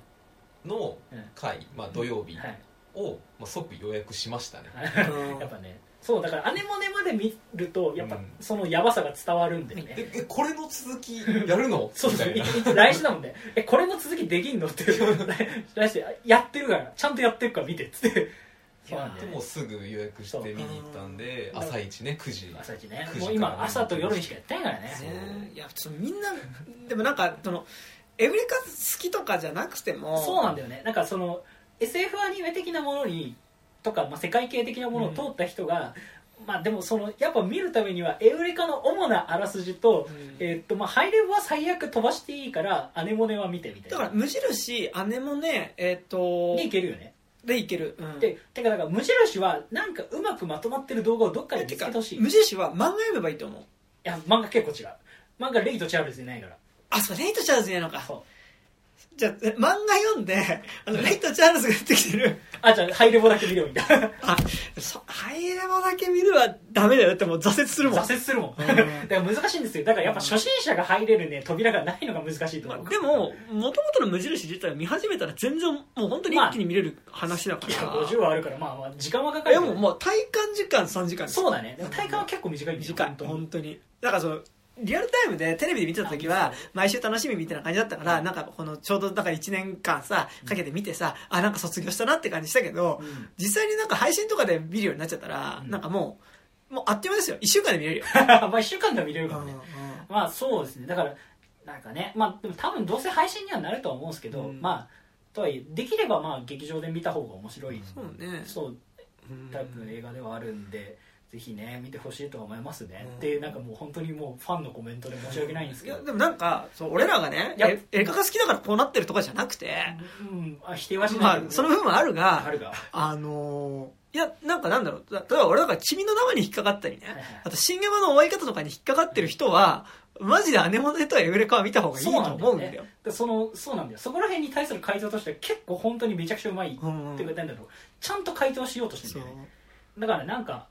そうなんですよね。改めてなんかすなんかだって正直僕は、うん。あのこん今年のベスト10の時にエウレカは入る。あ俺も入る。よで新エヴァは入んない。はい。そうなんですよ。そうなんですよ。俺もそうなんだよ。俺俺あんだけさ もうエエヴァエヴァさ新エヴァで6時間ぐらい喋ってるんだよねお前は。エヴァエヴァエヴァおじさんに。7時間ぐらい喋ってない。エヴァエヴァおじさんになっていたが、うん。でもやっぱりなんかねそうなんだよあねのまあでも語れることの語り方がその安野さんがになるじゃん、うん。やっぱそうなんだその新エヴァの時はね。でもなんかやっぱエウレカはもうちょっとやっぱちゃんと実は作品として見れるっていうところっていうのがね。まあそうですね。だからまあうんいろいろ厳しいもう結構ね我々も3週目ぐらいに喋ってるのでなかなか来週やってるかどうかも分かんないですけど、うん。まあこれを見てね配信とかで見てもいいからなんかもう一回は再発見していただければっていう、うんなんかねどの立場か分かんないけどまあちょっとでも普通に SF 好きというか、うんうん。人にと喋りたい映画なんだよね、うんあまりにも誰も見てないから、うん。こうして3人というか、まあうん。ほとんど俺と山田で喋っちゃったわけなんだけど、あでもだからさ、まあね。あとハローワールドとかね。ああハローワールドとかね。ハローワールド好きな人とか多分すごい好きだあと思う。好きだろうね、うん。ハローワールドハローワールドはでもまあもうちょっとバーチャルな話だけど、うん。やっぱでもハローワールドでやろうとしてたこととつながる映画ではあるよね、あとなんかやっぱこうなんだろうこっちがもうその情報量みたいなものをうん。なんとかこう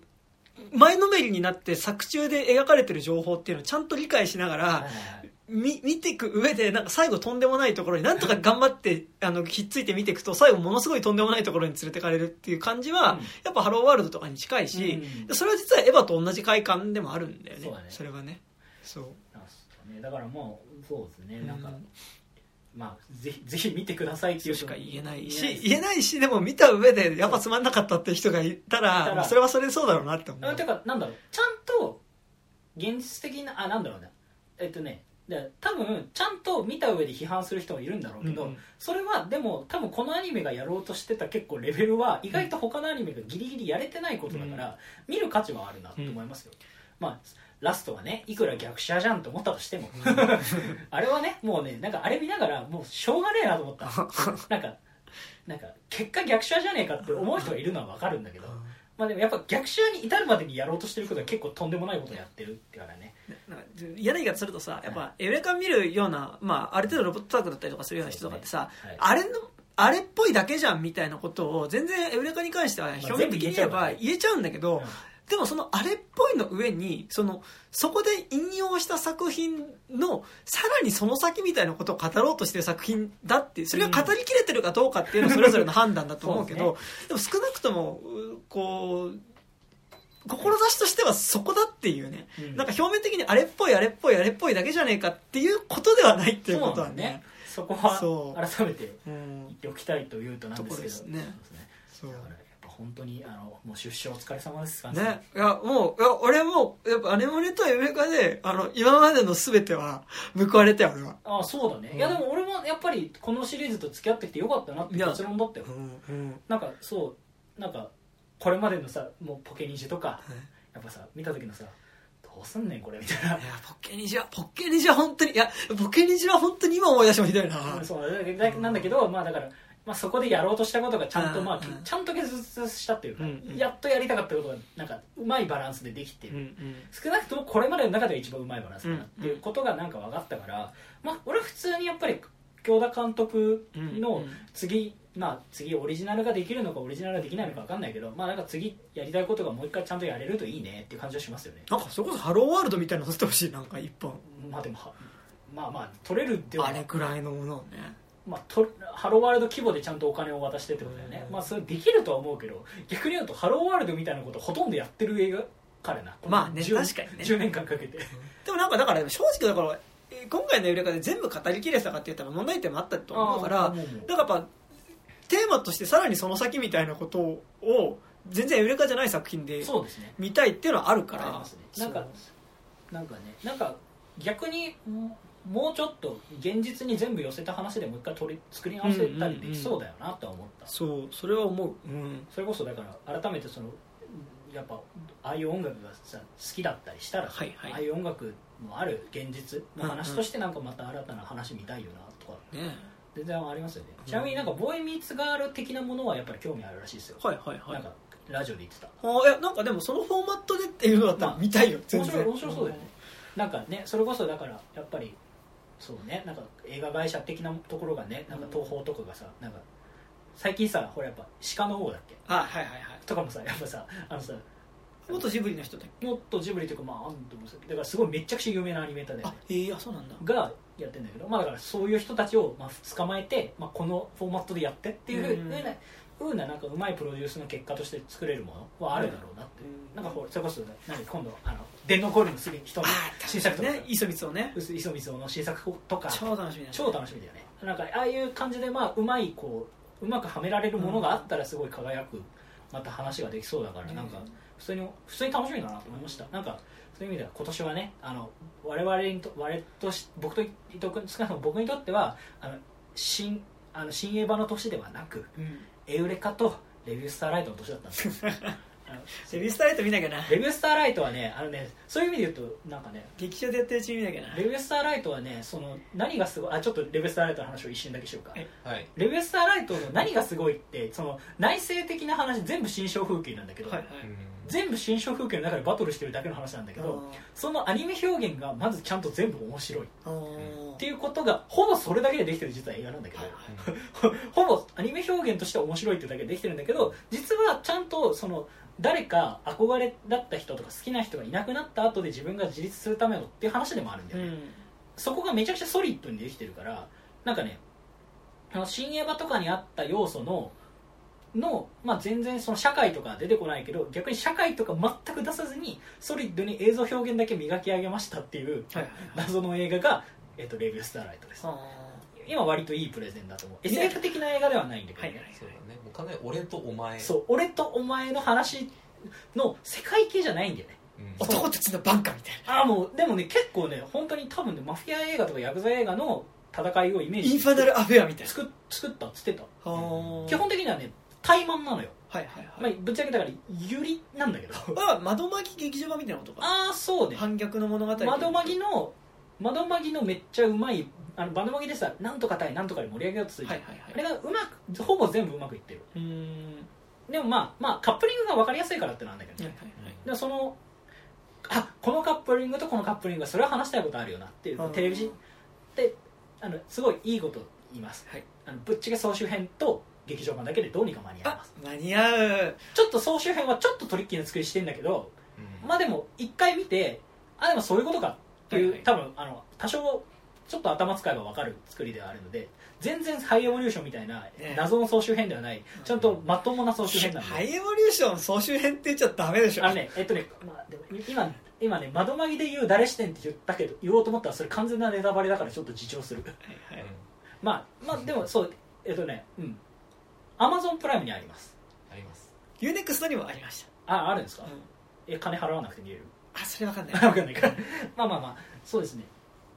だから、まあ、あ総集編の方がね。総集編はあります。で映画はね多分まだいろんなところでやってる。今、えっと、新宿だとあのバルトの深夜の会でやってるよね。あバルトは終わった。終わったの？バルト終わりました。あら。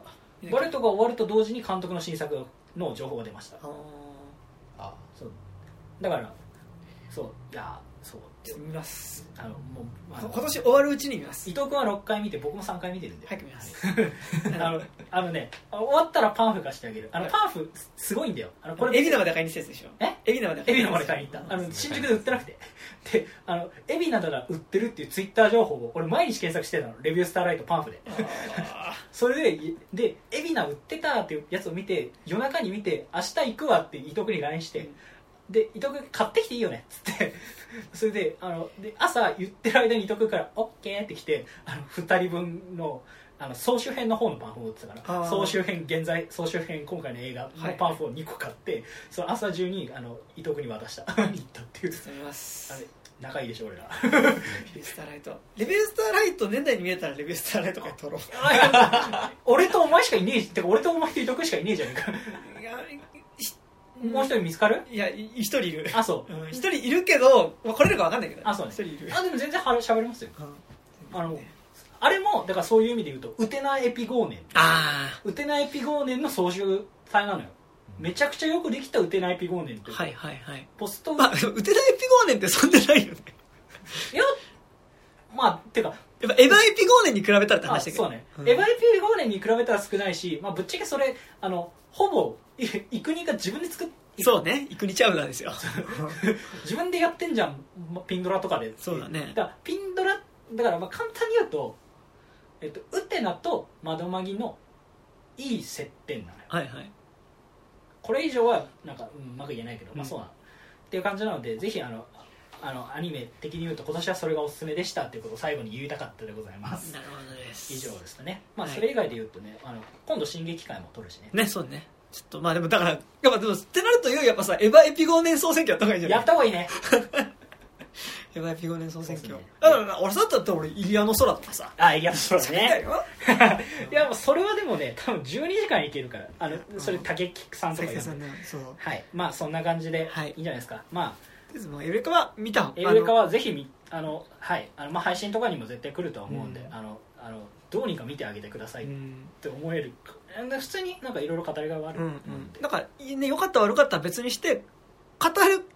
うん。上での視点には絶対なるしなる。今後多分結構重要、ね。あ意外とあエウレカだとこういうことがあったよねっていうことが意外と重要になる映画なんじゃないかなっていう俺個人的に思ってるのはこの後他の世界系みたいな作品を見た時にもしかしたらああの時回答し得てなかったエウレカで回答し得てもななかったものに、この作品ではできてるみたいな、えっと、発見がある可能性もあるから。確かにね。あエエウレカとかアネモネが結構カバーしようとしてる範囲がでかすぎる分なんかその落としてたところが意外とわからないところがあるから、うんその落としてたところが他のやつが1個だけ突き抜けてそこに答えてたりする可能性があるから、ね、そうそれは確かにいいかもしれないです、ね、もしろこの今度やるなんか新海もわかんないスズメのお宿だっけなんだっけえっとね戸締まりスズメの戸締まりかスズメのお宿は白木屋グループのモンタラダグループの飲み屋でした。そうですね。はい、はい。じゃあ終わりますかね。そうですね、はい。あじゃあえーそれえーそれ告知ちらっとするか。はい、はい、どうぞ。あえっ、とえアルバムも出してますはいえっとエット &KTY でね出してる。出してますので、はい。えっと KTY で調べてください。YouTube も、えっと一応 PV で出ます、はい。えっとおかげさまで Apple Music とか Spotify の合計で言うと多分1万再生ぐらいはいってますが全然お金にならないのであのもしよろしければバンドキャンプっていうものがございまして、投げ銭で買えます。しかもねはい。えっと特典がね。特典がねあのアルバムをまんま流しつつ、えっと僕と山田君ともう一人あの東京自転車武士っていうあのウーバーの映画を撮ったドキュメンタリー監督とまたオレンジで撮ったんだけどあれを撮ったそのそれも長いでもこれほど長くはない1時間ないぐらいそうそうそうそう短いね比較的短い全然普段このポッドキャスト聞いてる人からしてたらもうなんか前菜みたいな一瞬一瞬で終わるものがもうついてきて、えっと、750円から投げ銭で売ってます、もう実質タダですで750円なんてねラーメン一杯我慢すればいいですよ10曲入りで750円はこっちも相当身売りして売ってますだって1曲75円ですから。1曲75円で売ってまそうで本当にあのもしよろしければお願いします。こでめちゃくちゃい。いいいいいと思う。結構本当にい。い。や、なんかもう、これも、あれ、あれですよ、あれですよ。これも、ある意味、エウレカみたい。なもんですよ。これをやっぱ聞聞くことっていうのがね今後他のまあまあね確かになな他にない視点を作ったもアルバムではあるのでまあぜひとは思いますが。あと2021年ってことに2020年2021年ってことに対するまあ一つの視点ではあるのでまあそうですね。はいあのぜひよろしくお願いします。はい、まあ引き続きあのあの僕と山田君は割と仲良くやってるんであのもうアルバムは作んないけど曲を曲を作って。る今ね、ウレカの曲を作ろうって言ってるんですね。サウンドクラウドに上げる形で多分ねそれこそアルバムの中あとさっきこの作ったアルバムの中で曲ハウスっぽい曲があってそれをちょっとアレンジして、まあ、歌詞つけるってサウンドクラウドに上げて多分ウレカのいろんな音声をサンプリングした。まともには載せられないバージョンとポッドキャストにも載せられるバージョンと作られてます。広げてっていうね。ユーソフトセンスそうそうそう。あ、そうね。エウレカ、今日その話できなかった。エウレカに影響を受けた、えっと、ラッパーとか、エウレカに影響を受けたミュージシャン意外といるもんですよ。あらなんかさ。ね。あれだよ変態紳士クラブ。よかったけどね変態紳士クラブじゃねえや。なんだ今回。変態紳士クラブ。変態紳士クラブこじこじもねこれこれこれこれまあまあまあまあまあよかったと思うんですよよかったと思うんですけどだから多分好きだったんじゃない？みたいな。いや、出来上がったんじゃない？ね。リソフトテニス水カズマでよかったんじゃない？ねカズマい。たらいい気分じゃないでいいんじゃないっていう。感じでずっとずっとーっていう。おーっていう。感じねはいこんな感じですはいありがとう。ございました。ありがとう。ございましたありがとう。ございました。伝えた私山田とえーカメラと、えー友達の伊藤でしたありがとう。ございましたありがとう。ございましたおしまい確かに通常よりもちょっと ¡Gracias!